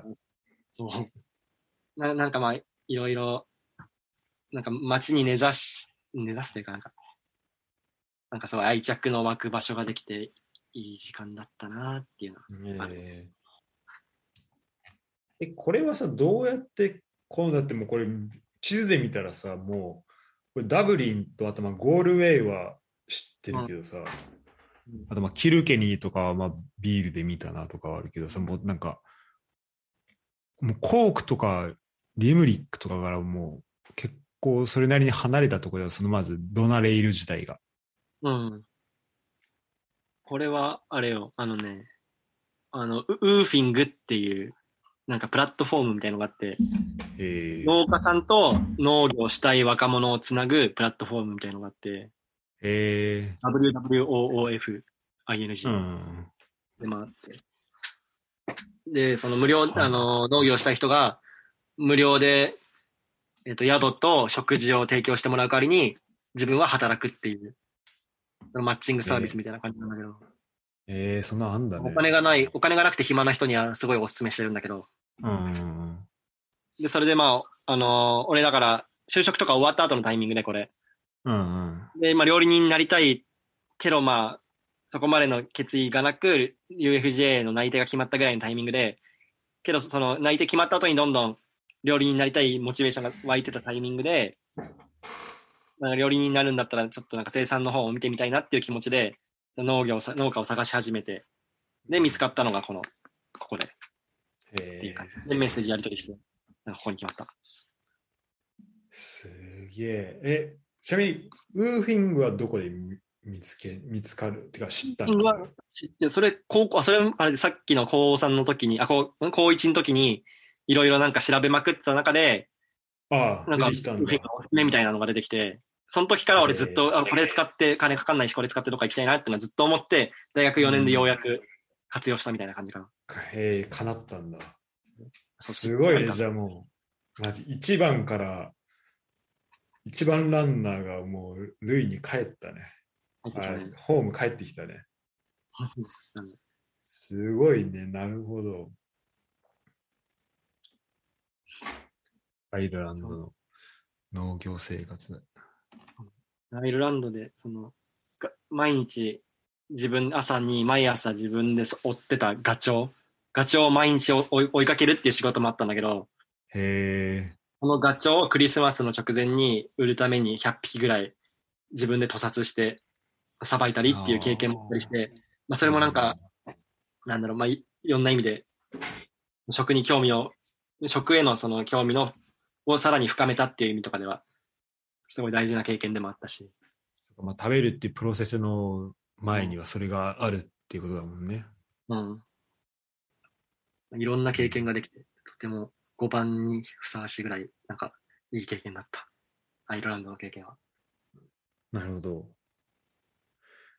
いやー、すごいなあ。ありがとうございます。まあ、これで今5番まで来て、えー、式高、1番から式高テニス部映画、えーマンタマンズ、旅、そしてアイルランドの農業生活と。で、まあ、これでクリーンアップは終わるんだけど、でも結構こっからがね、面白かったりするんだよね。その、うんなんかその人のね、なんだろう、ちょっとディープなところがね、出てきたりするから、うんそういう意味でじゃあ6番お願いしていいですか？6番。6番は、6番は、合図ですね。合図。合図、合図、わかる合図っていう漫画。合図漫画？えー、ちょっと待って。あの、ジャンプの、結構お王道恋愛漫画。あー、えー、ちゃん、あ、ごめん、し初めて知ったわ。マジうん。もうキュンキュンするような王道恋愛漫画ですよ。うん。あ、よへー読んだ方がいい。めちゃくちゃいいよ。あー、でもこの絵は知ってるわ。あー、えー、合図ね。合図。まあ、まあ、合図だけじゃないんだけど、その合図、高校で式校の時に、うん、うん。まあ、テニス部内ではそれすごい、テニス部とか、俺のクラスとかで流行ってて、え合図、合図とか、まあ、あの100とか、鈴鹿とか、その辺の恋愛漫画。ー、懐かしい鈴鹿。一百鈴鹿。あ、そ、その系列というか、そこに結構並ぶ感じなんだ。キュンキュン。まあ、合図が一番、特に一番影響を与えてるから合図って言ったけど、えーその辺、の恋愛漫画。いや、なんかこれ、は特に、うん、なんか他のその鈴鹿一100とかと比べると、なんかここがみたいなのはやっぱあったりするの？いや、なんか、まあ、なんだろう、基本線はまあ似たような普通に王道恋愛漫画だけど、うん。なんか、合図、なんだろうね。いや、なんか言葉で説明できない、言語化できないけど、なんかまあ、タ絵のタッチとかもすごい、なんか、鈴鹿とか一尺とかのそのなんかアニメっぽい感じよりは、よりリアルだし、そうだね、リアルだね、これね。うん。あとなんか、うーん、なんだろうな。なんだろうな。まあなんかすごい俺は感情移入しちゃって、うんうんうん。ずっと終始キュンキュンしてたんだけど、鈴鹿と一百との違いを明確に答えようって言われても、ちょっとわああ、まあ、そう、まあ、違いじゃなくても、あ、じゃあ、ここの、何、打線に入ってきたっていうの。あ、そう、と打線で言うと、まあその、合図も鈴鹿も一百も含めてなんだけど、うんうん。式校時代に男子校で、まあこういう漫画を俺も何何週も読み込みまくって、ああ、うん。だからもう純愛、でも全部純愛漫画で、うんうんうん。その清き正しき、純、なんかもう純愛っていうものへの憧れというかもう、そういう純愛をしたいっていう気持ちがめちゃくちゃなんか強まったタイミングで、はい、うんうんうん。かつ、なんか、俺、なんだろう、すごいしょうもない話だけど、俺は小学校5年生から中学校1年生まで付き合った彼女がいて、おで、まあ、中1の時にもう学校とか違くてすぐ別れちゃったんだけど、自然消滅しちゃったんだけど、うんうん。なんか、すごい過去が美化されまくって、その頃の彼女がもう、ずっとあの子、あの子ともう一回復縁したいみたいな。なんかたまたま最寄りの駅で出会って、なんか一緒にご飯食べ行くことになって付き合うみたいな、そういう妄想をめっちゃしてたみたいな、うん。そういうタイミングとこの読んでるタイミングが重なって、なんか、そのあの時付き合ったことの純愛ストーリーだけが自分の頭の中にあって、なんかそれ以外の恋愛とかを、本当に全然考えられなくなっちゃって、式婚の時もなんか、祭りでちょっとナンパしたりとかそういうのはあったけど、別になんかそこから恋愛をしようっていうモチベーションが全く湧かず、ああ、うん。なんか、すごい俺の人生を狂わせたというか、結構それが強烈だったんだね。そまあ、その自分があったその経験も含めて。過去の美化とその純愛の、純愛へのなんか憧れみたいなものが強烈すぎて、純愛へのこだわりも。うんうん。で、結局高校も、まあ、大学の、大学も全然彼女ができないっていう、すごい人生を狂わせたのが合図だったかなっていうので、6番かな。なるほど。これ、なるほどね。じゃあもっとこう、今までのとちょっと打って変わって、こう、まあ、パーソナルというか、ああなんだろう。まあ、そこに近い話だね、この合図の話は。だね。うん。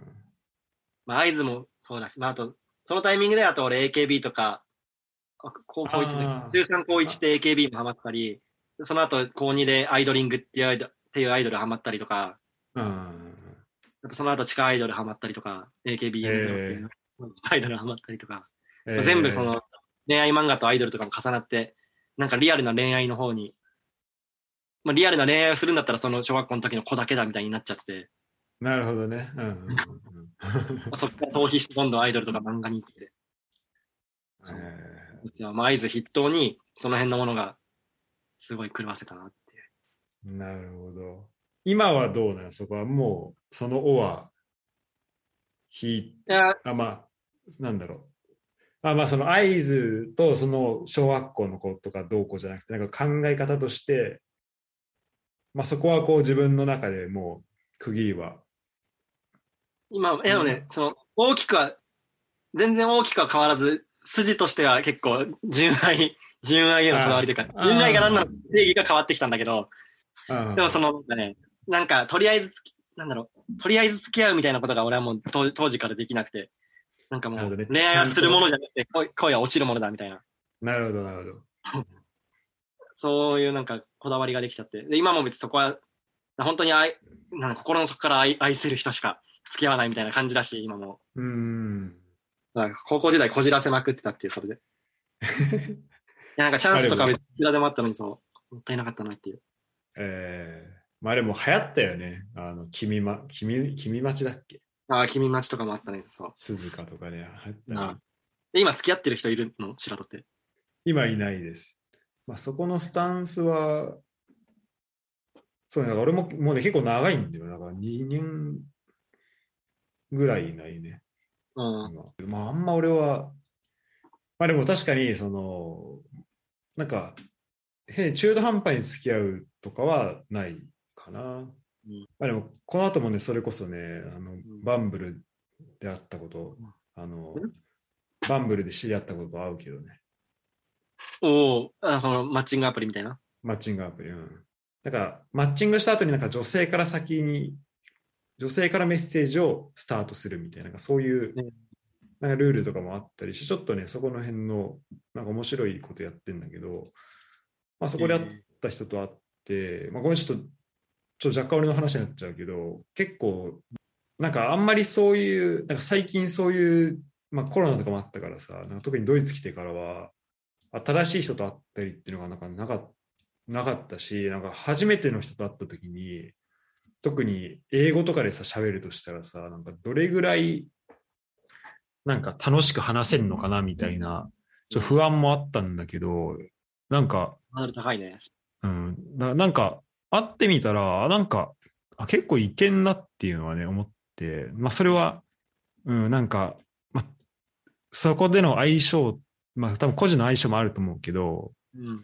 なんかよくその、まあ、日本、海外、なんか文化が合わないとかさ、そういう話にも、なんかなったりとか、まあ、すしたりもするけど、やっぱそれって、なんか本当にステレオタイプ論でしかないなとは思うね。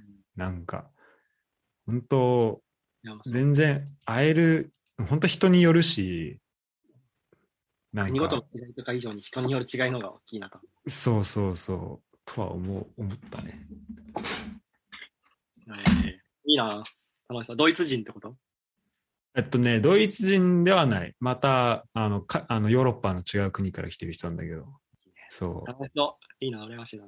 まあ、それはそれでね、楽しい。だから今は、なんか、まあ自分のさ、いる場所としてもさ、なんか、まあ今フリーの状態だと、なんかどっかに、なんかあんま固めたくないっていうのもあるし、固めるんだったらもうちゃんとしたいなっていうのもあるから、だから、まあ別に今この会ってるような人が、そのどういうふうにつながるかわかんないけど、まあ、そうね、なんか、まあ、あまりその、固く真剣には考えすぎないで、まあ、いいよっかなっていうスタンスだね。ここ、ここのところは。うん。うん、まあ、これはなんかもう本当独身貴族ですね。もうの片足突っ込んでるね。なるほど。まあ、そういう感じだよね。ですねまあ、。これはでも結構大きなことだよね。大きなきっかけというか。はいよ。うん。じゃあちょっとこう、ば打線としても、はい。なんか色が変わってきたところで、あ打順7番、ラッキーセブン行きましょうか。人生に影響を与えたもので打線を組んでみた。名物企画。私たちは変わってないよねっていう話毎回するよ。大丈夫だよねって大丈夫じゃないんだけど。見返したりとかね。そういう気持ちが別に芽生えたのが学校時代。頑張りたいだね。若干変化球なもん。どうにかこうにかしてみたいな人多いと思う。2番はね、3番はね、あの人6番。6番は、こいつですね。あーえアンサーかな。本当の神様はあんまり出てこないけどね。ラッキーセブンはまあ、なんかすごい、緩いけど、うん。まま7番バッターは、実力は普通にあるけど、そんなに別になんか個性ないというか、フィーチャーされない。っていう部分で、ピアノですかね。あ、ピアノ。え、あピアノ弾けんだっけ？いや、別に今、今はマジ本当にちょっとしか弾けないけど、ずっとえー3、4歳から小学校卒業までやってたっていう感じ。すげえ。へえ。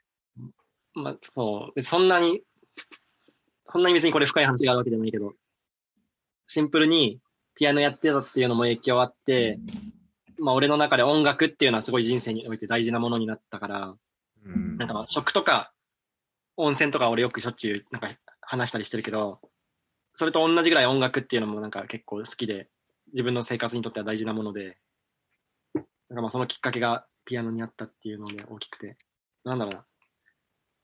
音楽のある暮らしみたいのがすごい好きで、なんか俺何やるときもずっと音楽聴いてるし、うん。なんなんだろうな。自分がそのさっきのアイルランドの話につながると、なんか豊かだなとか幸せだなって思う瞬間にはなんかいい音楽があるというか、なるほど。なんかコンロの前で誰かギターひ、スペイン人ギター弾いてみんなで歌うみたいなのとか、なんか俺にとっての幸せの形の一つの象徴であって、うんうんでまあそれも理由でアイルランドを選んだっていうのもあるんだけど、アイルランドって結構音楽の国で、パブとか行くと、なんか、まあ、パブで歌ってる人がいるんだけど、そこに自分たちもなんか一緒になって参加できてみんなで歌うみたいな、うん。ええみんなで一緒に歌ったりできて、そういうのもなんかもう最高で、なんか、そう。まあそれで言うと一番、さっきの話で言うと一番自分の仕事から遠い部分で自分の好きなことだけど音楽が。ああ。まあでもそれでも言うてどっかで俺いつか音楽も仕事にしたいなとか思ってちゃってるから、なんかまあそうでもないんだけど。まあでも音楽はなんかそう。自分の幸せとかっていう部分においては音楽はめっちゃ大事だから、ちょっと入れましたね、ここに。要所要所で。しかも弾けるってなるとやっぱこう、多分俺がその音楽聴いてる見方と関根がそれ見なんかき見たり聞いたりするその視点がやっぱ変わってくると思うけどでもそうでもないよ。全然、全然初心者に毛が生えた程度だし。でもほぼはまあ、まあでもやっぱ3、4歳からやってるから多分もうそれが普通になってると思うから、なんか、その、で俺感覚がないの、そのピアノ弾いてる、その、ないから、やっぱ、多分その常識レベルとかがまあ違うと思うし、まあだから関根もずっとそれで生きてるから、あんまりこう他の人との違いとかもこう意識したことないかもしれないけど、なんかやっぱそこはね、違う気はするんだよね。いや、そうか、でも面白いな、そそのピアノ。楽器できる人への憧れがもうめちゃくちゃ強くあって、自分別にできない、そんなに今。でもなんかその、音楽がある空間が俺はすごい感じるんだけど、うん。音楽をつ奏でてる側の人とかにめちゃくちゃ憧れがあって、うんうんそうなりたいなと思いつつも全然なんかそこに今行けてないんだけど、ギター練習したりピアノ練習したりたまにやるけど結局続かず、なんか中途半端なところなんだけど、継続して。そう歌うまい人とかもめちゃくちゃ憧れるし、生まれ変わって何になりたいかって言われたら俺はもう歌手になりたいし。いやーね、わかるわ。なんか音楽ってすごい本当体一個でさ、まあ、楽器ある場合もあるけどさ、それで、もう喜怒哀楽、マジ全部表現できるんだよ。ね、そう全部表現できて、で、世界共通だし、誰、誰でもなんか共有できるし、本当に憧れる。楽器とかさ、まあ声とかをさ、自分の手足のようにこう扱えたらね、めっちゃ楽しいだろうなと思うよね。いや、マジで、本当にそう思う。いいなっていう。まあ、あとね、あと、そのピアノ好きっていうのが多分きっかけだったのかわかんないけど、音楽の漫画とかもすごい好きで、音楽アニメとか。で、のだめカンタービレってわかる、うん。のだめカンタービレとかもすごい好きになって読むようになって、で、なんか、それきっかけで、のだめカンタービレって最初は日本での話なんだけど、途中からパリ行ったりとかドイツ行ったりするんだけど、うん。なんかもう、その漫画上で描かれる世界が、それでも憧れが強すぎて、あ、そこもあるよね。そう、ヨーロッパ留学したいっていう、フランスとか行きたいっていう思いがめちゃくちゃずっと思ってたから、だからなんか、Facebook で俺、白戸のこと全然喋ったこともなかったけど、Facebook 上でそのフランス留学してる様子とか見てて、うわ、なんかマジ、一番やりたい世界だなはずっと思ってた。あ、そうだったんだ。ええまあ本当に羨ましかった、今。確かに。だから、ちょっと俺はそういうところにいたから、もっとね、そこを楽しまなきゃいけなかったなと思思ったね。なるほど。いや、さ、そう、俺、先週パリ行ったのね。うん。でさ、あの、オペラ行ったのよ。おう。オペラハウスに行ったのね。うん。オペラハウスってなんか、ああの、昔のすごいめっちゃみんな行く観光地のところと、もう一個は、なんか新しい新オペラハウスってあるんだけど、新オペラハウス行ったんだけどさ、そう、行く直前にさ、ちょっと時間あるからっつって、その友達と、ばあの、レストランで飯食ってさ、で、間違えて俺ワイン1個開けちゃってさ、だもう、ずっと、で、なんかダンスやってたの、コレオグラフィーみたいなやつを。でもなんかやってる時もう一番後ろの席で、もう永遠とヘッドバンド、ヘッドバンやっちゃってて、マジもったいなかったなと思ったけど、なんか、でもなんか、いいよね、その、なんかやっぱ生で見に行くとかさ、その場所であるものとか、あの、例えばヨーロッパ行くと、まあ、日本でも今ちょこちょこあったりするけど、なんか駅にピアノ置いてあったりして、そこでやってるのとかさ、そういうのは好きだわ。めっちゃ好き。パリだとさ、電車の地下鉄の乗り換えのところの間のところでなんかアコーディオンとかさ、その違うなんか歌歌ったりとかさ、おなんかやったりしてるしさ。で、今俺住んでるところもベートーベンの街だから、この間その筋トレ行こうと思って、あの普段通る広場通ったら、うんなんか、あの、その広場のところでもうガチのオーケストラがもうなんかライブみたいなのをやってて、もう通る人みんな聴けるみたいな。いや、マジで羨ましい。そういうのは本当に好き。そう、そういうのって、あ、やっぱ、こう、まあ日本は日本であるけど、やっぱこっちのそういう良さっていうのもあるしね。路上ライブとか絶対足って聞いちゃうな。なんかああいうゲリラの音楽奏でてる人たちがめちゃくちゃ好きだな。いいよね。ヨーロッパそういうのの最前線でめっちゃ羨ましい。それこそ映画をはやっぱ2番出てきたけどさ、まあ、映画の中のその劇中曲みたいなさっていうのもあるしさ、まあ、エンディングの曲もあるしさ、そこもこう映画のテーマをうまく曲で伝えるみたいなのもあるけどさ、なんか好きな映画の曲、曲にフォーカスしたので、なんかまあ曲じゃな、歌じゃなくてもなんか効果、BGM とかでもいいけどなんかあったりするその、パッと BGM とかってなんかそういう見方でもないけど、普通にあの結構音楽中心とした映画なんだけど、えっ、と、あれなんだっけ、シングストリートってわかる？シングストリート。もうそれアイルランドが舞台で、えー、みんなでそのアイルランドの街中で学生たちが自分たちの PV を作っていくっていう音楽シーン。えー、うんうん、あ好き、超好き。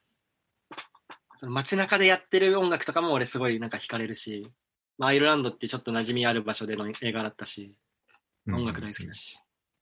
で、その中の、えっとね、なんなんて曲だっけな。えっとね、やばい曲名忘れたけど、すごいいい曲があって。えっとね、えっと、なんだっけな。それが自分の中での。そうっす。映画音楽としてはすごいトップレベルに好きかな。結構何曲か、てかたくさんあるね、やっぱね、曲は。いっぱいある。そう、あの、そう、7、7、80年代のミュージックとかもいっぱい流れてたり、うんで、あとオリジナルミュージックもあったり、えっとね、なんだっけ。あ、アップっていう曲だ。シングストリートのアップ。うんへえ。まあなんか情景込みでだけど。その映画での情景も込みで。うんうんうんあとこの同じ監督が結構音楽系の映画を3つぐらい作ってて、それ全部好きだな。へーなんか有名な始まりの歌とかも有名かな。ワンスダブリンの街。えっとね、この同じ監督が音楽んメインの映画を3つぐらい作ってて、あ、始まりの歌この人なんだ。へえ。まあそう始まる。そういう、その辺全部好きだな。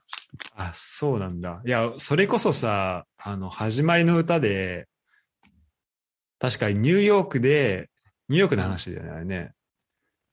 ニューヨークだっけ？マルニューヨークブブーそう、マルファベで行くやつね。そう。でそこでなんか、あの、プロデューサーみたいな人と、あとあの、えーっと、キーラ・ナイトレイがなんか一緒に、うん。あの、ウォークマンかなんかをこうイヤホン共有しながらなんか歩いていくところで、うんあの、スティービー・ワンダーの、あの、For Once in My Life が流れるんだけど、ああ、うん。マジかっけえなと思って、このシーンが。で、友達と、それこそ近藤と、あともう一人、えっと、あ、上翔だわ。その三人でニューヨーク旅行して、ああ、言ってたね。うんそう、で、した時に、もうなんかみんな、あの、もう、えっとね、ニューヨーク行った時にセントラルパークかな？なんかそことか、あとまあ、スク、あの、スクエア、ん？タイムスクエアとかでもう流して、いやー、これマジいいよね、みたいに、ね、なってたわテーマソング。やそういう瞬間。うん。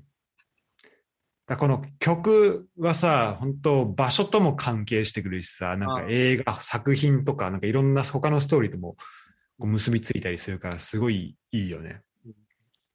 音楽きっかけでその情景を思い出したりして、なんか、その瞬間がまたいい気持ちになれたりとか。ね、なんか結構匂いがその記憶を呼び起うん。こすとか言うけど、やっぱ音楽はそれに全然負けないぐらいすごいよね。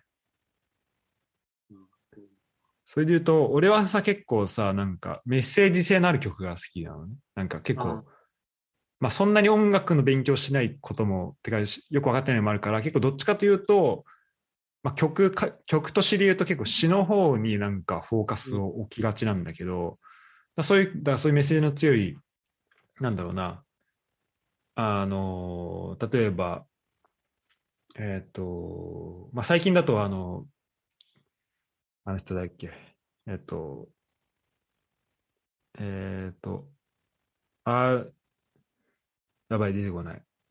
あの、髪の毛長く、あのララッパーの髪の毛長くて、DJ とラッパーのコンビ。ん？日本人の？そうそうそう。 Creepy Nuts？あ、そうそう、 Creepy Nuts だ。 Creepy Nuts の、なんか、かつて天才だった俺たちとか、その、結構詩が好きで、なんか、それ聞くと、あ、頑張ろうって思うんだけど、ーかかつて天才だった俺たち？そうだね、確か。えーそう。なんかそういう自分の中でこうテーマソング的なのある？この自分この曲でめ、この曲はなんか、あの、困った時に絶対聴いてるとか。まあ一つは自分というかね、なんか、彼女とのテーマソング的なのは、あの、あの、えっ、と、あれよ。出てこない、なんかもう最近出てこない言葉が。あ、あの、ネバーヤングビーチの明るい未来。えーうん。はやつで。なんかうん。彼女と付き合う直前に初めて行ったカウントダウンライブで、これ見て、なんかもう、もともと好きだったんだけど、まあ、なんか、隣に彼女がいる状態でそれを一緒に弾けて、すごいなんか一人で気分高揚してて、でそれからなんかすごい自分の中でしょっちゅう聴くようになって、で、結構なんか、なんかいろいろあるかもしれないけど、明るい未来築いていこうね、みたいな、作っていこうね、みたいな歌だから、一緒に聴いて、なんかいいね、みたいな。うん。まあ、そんななんか変わるかわかんないけど、み未来になんか視点が向かっていけばいいなみたいなので結構聞いたりもするし、まあ、あとなんだろうな。テーマソング。あとね、あ、まあ、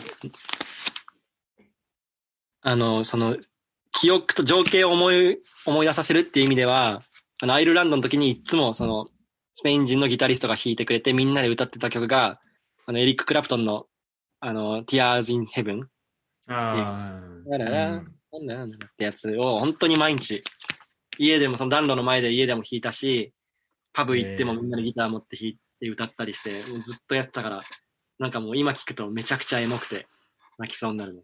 そのそれ毎回聞くたびに思い出されるんだ。毎回流れてくるともうその情景を思い浮かべて。えーいいな。やっぱこう、打線を見ると、もう全部が、こう、絡みつい、絡み合ってるね、いろんなところ。逆にそんな幅がないのか。ちょっとダメだな。いいや、幅は広いよ。幅は広いけど、なんか結構すごいよ、ネットワークができてるよ。じゃあ、8番いきますか？8番。8番は、あ一番最初になんか今まで話した話はしないとか言ってたけど、うん8番はちょっとししちゃってるの。まあなんか、えっ、とね、まあ8番キャッチャーが座ることが多いということで、守りの要、人生の守りの要的な意味で、グランローザ塩の湯っていうのを入れました。おうグラウンローザ塩の湯。モーザ塩の湯。っていう、なんかまあ自分、俺、埼玉県の越谷に住んでるんだけど、うん。あの、これ千葉県の野田にあるスーパー銭湯で、まあ今も名前変わっちゃったんだけど、経営母体変わっちゃって、あ、そうなんだ。うん。まあなんだっけな、なんとか、なんとかの湯っていう、なんかよくありがちな名前なんだけど、うん。まあここが、なんか、俺がサウナにハマったきっかけの場所で、えー、そんな千葉で。そう、千葉だけど、まあその、越谷住んでるんだけど、千葉の野田にあるから、まあ車で20分、そっか25分ぐらいああ、そっかそっかそっか。で、まあもともと俺、サウナに特別好きだ、サウナに特別ハマる前も、ずっと温泉とか銭湯とか大好きだったから、うんうん。で、結構母親もそういうの好きだから、なんか、いつも高校生ぐらいから、高校大学って暇の時いつも母親と一緒にここにスーパー銭湯行くことがよくあって、えー、いいね。でも、ずっと最初はシンプルに温泉を楽しんだり、まあ、露天楽しんだりっていうことばっかりしてたんだけど、うん。なんか、ある時その、グランローザ塩の湯に、もう俺が大学1年生の時に、あの、サウナ8分入って、水風呂入って、外気浴しましょうみたいな。で、それをルーティンやるとめっちゃいいですよみたいな看板、張り紙がパンって貼られて、えー、あったんだ。で大学1年生の俺がなんか、うん。サウナは別に今までも入ったことはあったけど、そのルーティンをややったことが全然なかったから、うんうん。なんかとりあえず試しにやってみようって思って、それやったら本当にバチクソ決まって、や、いやなんか冬だ、真冬冬かな？いや、1年の冬かなんかで、そのサウナがっつり温まって水風呂入って、そのそ露天風呂の外気浴スペースで、星とかすごい見えるところで、星見ながら裸で寝っ転がってる時に、マジでマジでなんか、いいいいな、これってなって、うんうんうん。そっからサウナにほんがっつりハマるようになって、で、まあその8番のキャッチャーというか守りの部分で言うと、なんか昔話したけど、スプートニックの時とかも、あの、レストランで働いてる時も、本当に死にそうな環境だったけど、いつも仕事終わりにサウナ行って、で、サウナで仮眠して、また仕事行くっていうので、結構命助けられた。本当自分を守ってくれた存在だよね。まあ、サウナそうそのきっかけがグランドなのだったから、すごいな、それは。ねえ。にそのたまたま張り紙見て、なんか試しにやってみたのがいいきっかけになったから、なんか超良かった。で、そっからいろいろ、なんか、今までは人を巡りとかすごいしてたけど、そっからサウナっていうのもそのテーマの一つになって、いろいろなんか旅先でサウナ行くようになったり、フィンランドのサウナとかも行ったりして、うんわあ、これかなってなって。なんか、そっか。そ今な、ま、またね、そこの、広がっていくように、こういろんなところにまあ、その、よつながってった、それが。うん。まあ守りの要ですよ、本当に。もういろんな意味で守りの要だね。この打線全体でもこう安定感をもたらしてくれるし、もう関根を本当に実際に守ってたわけだからね。物理的に本当に命作ってくれてると思うから、サウナが。えー、すごい。でも確かにさ、サウナってさ、別に子供の時から入ったことあったけどさ、うんで、多分見たことはあったんで、その、お湯入っあサウナ入って、水風呂入ってっていうルーティーン、見たこと多分あったんだけど、でもそれ多分実際やるまでは、なんか、本当にこれがいいの？みたいな、なんか感じになるよね。なんかあんま、なんかサウナってそん、まあ、暑いところだけど、なんかそんなにいいのかな？みたいな感じだったけど、もうこれ一回入るとマジで抜けらんないよね。あのね、マジで。マジ永遠と入れるよね。マジで、なんか、通いまくってたもん。大学1年生、2年生ぐらいの時に。えー、いいな。結構近くにそれがあるのいいね。もう、なんだろう。今、都内の銭湯とか、サウナとかってすごい混んでるけど、グランローザも田舎で広いから、その外気浴スペースのリクライニングシートとかも、なんか十何個かあったりで、まあ、絶対座れるし、ああ、そう、写真見たらそう、すごいね、これね。で、あの、田舎だから星もすごい綺麗な場所で、えー毎回なんか整いながら流れ星、ああ、流れたみたいな、ああ、最高じゃんって、いい気分になったりとか。まあ、あとなんか、大事な試験の、試験っていうか、なんだろうな。なんかアイディアを、なんかじ結構いろいろ考え事したいなとか思った時に、サウナ行ったらすごい思考が整って、なんかいろいろ考えられたりっていう経験を得たから、そっからなんかそういう、なんか考えたい時はサウナ行こうっていうルーティンができたりとか、越谷からだとさ、なんか草加線健康センターとかも近いんじゃない？近い近い。近いけど、あ、でも、それよりもこ、あの、グランローザの方が近い。ああ、そうなんだ。そうか、まあ混んでるしね、言うて。なんか深井がマジで、週、週5ぐらいに行ってる。なんでっていう。別にそんな近くでもない。あ、そんな近くでもないの？俺なんかあの辺に住んでんのかなと思ってたんだよ。全全然なんか毎回高速乗って行ってるらしいよ。あ、そうなの？すごいな、あいつ。俺完璧に草加民、あれあいつその辺だっけなと思ってたんだけど。普通には式かな？あの、実家かな、今？あ、そうだよね、四季だよね、そうだわ。ああ、今違う。今あれだ。もともと式住んでて、今はあれだ、方南町かな？あの、あ、そうなんだ。こっちの方に住ん中野区とかの方に住んでるのに行ってる。すごいな。まあでも気持ちはわかるけどね。あの、めっちゃいいし。あ、そうだったんだ。ちょっとじゃあ、今度から見る目が変わるわ。なんか俺普通にその辺の地元の人だと思ってたから。ガチ勢だよ。ガチ勢というか、すごい意識高いよ。なん、他あるでしょ、絶対。いろいろ。ねえ。えー、すげえ。まあ、だだから、確かに俺らがさ、なんか高校、大学ぐらいまでそんななんかブームっていうのも感じでもなかったよね、なんかね。ブームは本当にここ4年とか、4、5年の話だと思う。そうだよね。うん。だからそのなんかサウナ行きたいとかのサイトができたのが4年前ぐらいかな。でその前からいろいろそのテントサウナとかが、巷でサウナ界隈では流行ってきてて、うーん。かな。そう、なんかね本当あこんななんだ、体温のこの上がり下がりと、まあお湯とね、いい水と、てかまあ、あれか、あ暑いところといい水の、これだけでこんなに過ごせるもんだなって思ったね。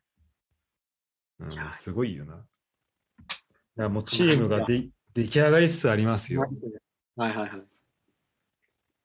じゃあ、締めの9番聞いていいかな？はい9番は、まあ、9番は次の打順につなげるっていう、まあ、未来へのっていう意味で、お能楽です。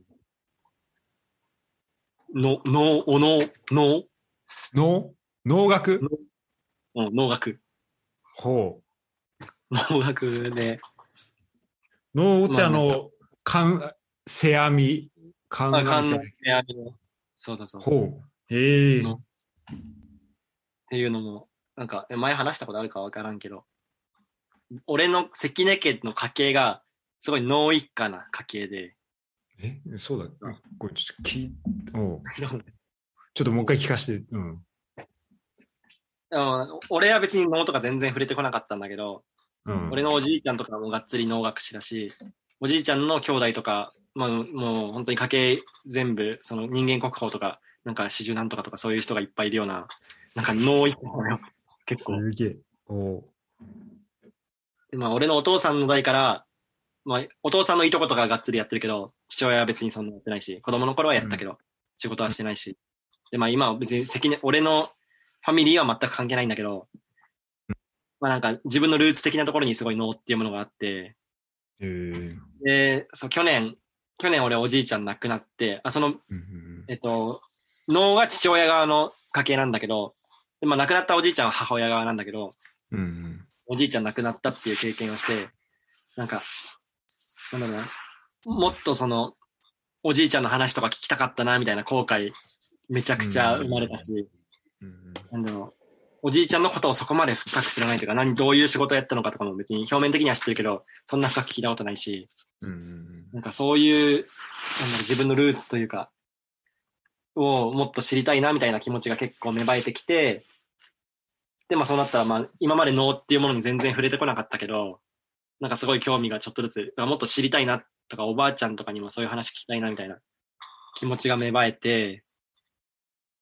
で、まあなんか、直近で脳をやろうってところまでは全くいかないけど、うん。少しずつ、まあ、この前も能の本を読んだりとか、なんか、今度、まあ、なんか能を開催してるタイミングがそんななかったからまだ行けてないけど、能をもっとちゃんと見に行こうとか、ゆくゆくは本当に、将来的にはなんか能に関わることもちょっとやりたいな、みたいな。へえ、マジか。能ってすごい興味持って調べれば調べるほど、なんか、オワコンっていうか将来、将来マジやばいじゃん、やばくねみたいな業界ではあるから。なんだ。へえ。なんかもう、まあ、でんちゃんとした伝統産業だけど、うん。新しい人たちが全く入ってきてないから、なんか今、歌舞伎とかはさ、その海老蔵さんとかが頑張ったりで、うんいろいろデジタル、なんかデジタルとかいろいろ組み合わせたり、なんか頑張ってるけど、能ってそういうこと一切してないから、その担い手不足とかも深刻だし、お客さんももう年寄りしかいないし、みたいな感じだから完全に。うん。なんかそれ、そのなんか自分のルーツとかをすごい考え始めてから、なんかそれ寂しいなみたいなことを思い始め、ちょっとなんか将来的にはちょっと能にも関わっていきたいなって思いは、なんか割と芽生えてきたっていう意味で、まあ次の打順につなげる9番に能を置きました。おなるほど。なんかよく、でも、なんか、ちょこちょこ、なんかどこの、どういう文脈だったか覚えてないけど、結構なんか脳の考え方がいいみたいな、そういうだったりとか、あとその、それこそ観阿弥せせあみのその本の、なんか言葉とかがいいみたいなのは来るんだけど、なんか何、どういう考え方なのかなとか、なんかあんまその辺をちゃんとよく知らないんですよ、脳の。そもそも脳っていうのがどういう、あ、そうそうそう、風刺家風電。家電っていうなんか今すごい有名な本があって、そうそうそう脳は、まあ俺も全然、全然知らなすぎて全然説明もできないけど、脳は、脳はなんだ、なんか、脳脳はの脳面つけて、いろいうろん。音に合わせて、あーっていう音に合わせて、なんか踊ったりみたいな。えー派手さが全くない、すごい地味めな芸物理芸術あるけど、うんうん。なんかその、世界ではじめ、世界で一番古い、あの、芸芸能？舞台芸能？舞台芸能。あでもあり。いやまあなんかえ俺何も説明できないんだけど、全然知らなすぎて。そう。いや、多分俺、俺のが絶対知らないから、多分何言っても、あれだと思う。ほうってなると思うけど、でも、あ、でも、あ、てか俺まずね、観阿弥せあみが俺、あの、姉妹だと思ってたけど、普通に親子なんだね。親子、そうそう。観阿弥が親子でお最初の、お父さんなんだ。なんだっけ？猿学？なんかもともと、うん。全然あやふやすぎてやばいわ。なんかまあ、他の猿学かな？確かっていう伝統芸能。で、うん。そうこっから、それをなんか、なんだっけな、もう覚えてない、終わったわ。まあ、なんか、ちょっと新しい風を入れて、金網さんが能ってものを体制したんだけど、何が違うんだっけな、忘れたわ。なんか、新しく入れたので、それまであったものに。なんそうなんかをやって、まあ、かのあの金網さんが能を作って、で、それを子供の世阿弥さんが、なんかもう、超優秀な世阿弥がカリスマ的な人だったから、まあ、能を世に散らしめたみたいな感じなんだけど、えその年、その時のその将軍さんとかにすごい気に入られて、能が、鏡が作ったちっちゃなものから、なんか一気に、その日本全国の伝統芸能になったっていうものなんだけど、ー、うーん。全然ちょっと何もわかんないわ。ちゃんと読もう。ちょっとね、本が難しい、そう、全然あ、その今持ってる風刺家電。そうそう。それはげ原文なの？それとも訳、訳というか現代語訳みたい全然役だけど、な。なんかむずいんだ、やっぱ。まあ、む全然むずいってほどむずくもないけど、なんか、うん、ちゃんと頭にまだ入ってきてない。ちゃんと読もうって思って。なんか進まない、俺は。読み進められないあ。でもちょっとそこがね、どうなっていくのか結構、あれだね、うん。楽しみだね。そこが今の関根とどうつながっていくのか。今は全く何もわからない状態だし、そう。その職とかとつながるのか知らないけど、うん。まあなんか、いろいろそういうビジネス的な、ちゃんと力とかをつけた上で、まああと結構最終的に俺、まあ海外とかでもいろいろやりたいっていうのもあるし、結構地元の越谷にも愛着が結構あるから、うんうん越谷盛り上げたいみたいな思いもあるし、で、越谷のその魅力の一つが能だから、まあ、なんかそこの能と越谷でなんか自分ができることをつなげて、なんかできたらいいなとかも、ちらっと思ってるっていう感じかな。まあ、本当にやるかはわからないけど、まだ。じゃあ結構その、じ本当地元の人なんだよ、そのおじいちゃんも、その越谷の人なんだ。で、そこでめっちゃ有名になってみたいな。関根っていうな名字がいっぱいいるから、この周りは。あ、そうなんだ。へえ。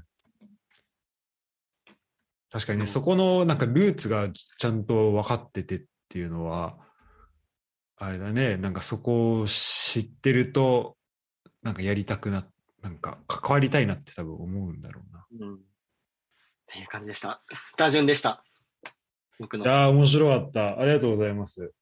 めっちゃ面白い。まあ多分、ここに入らなかったメンツもたくさん濃いのがいるんだろうけど。うん。うん。じゃあどうだった？この、組むところで大変だった？なんか難しい。そのバランスを取ったりするのも難しいし、なんかうん。結局、なんかシンプルに自分に影響を与えたことだけで言うと、本当になんか旅とかそういう方向のものばっかりになっちゃうから、うんうん。なんか難しかったし、バランス取るのむずいし、なんか、なんだろうね。まあ、い絞るのむずいよ。厳選するのがむずいよね。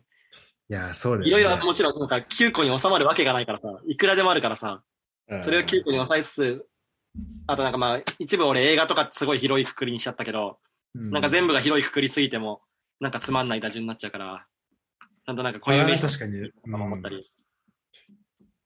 かなりすごいバランスの、本当狭いところと広いところがすごいいい緩急がついてるね、これは。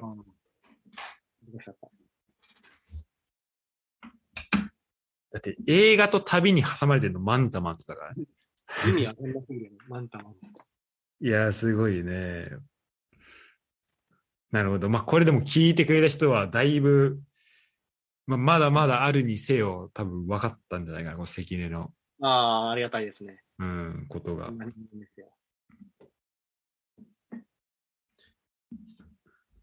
でも結構やっぱ、その、まあ今とつながっ、まあ人生に影響を与えたことだから、まあもちろん今とつながってる部分も、まあもちろんたくさんあるけど、うんでもやっぱこの今後にどうつなげよう、なんかつなげていきたいなっていう、やっぱその思いは強いんだね。この今、直接仕事とか、その、がっつりやってないようなことでも、まあどっかで、その点と点をつないでいきたいなみたいな思いは結構、やっぱああるんだね。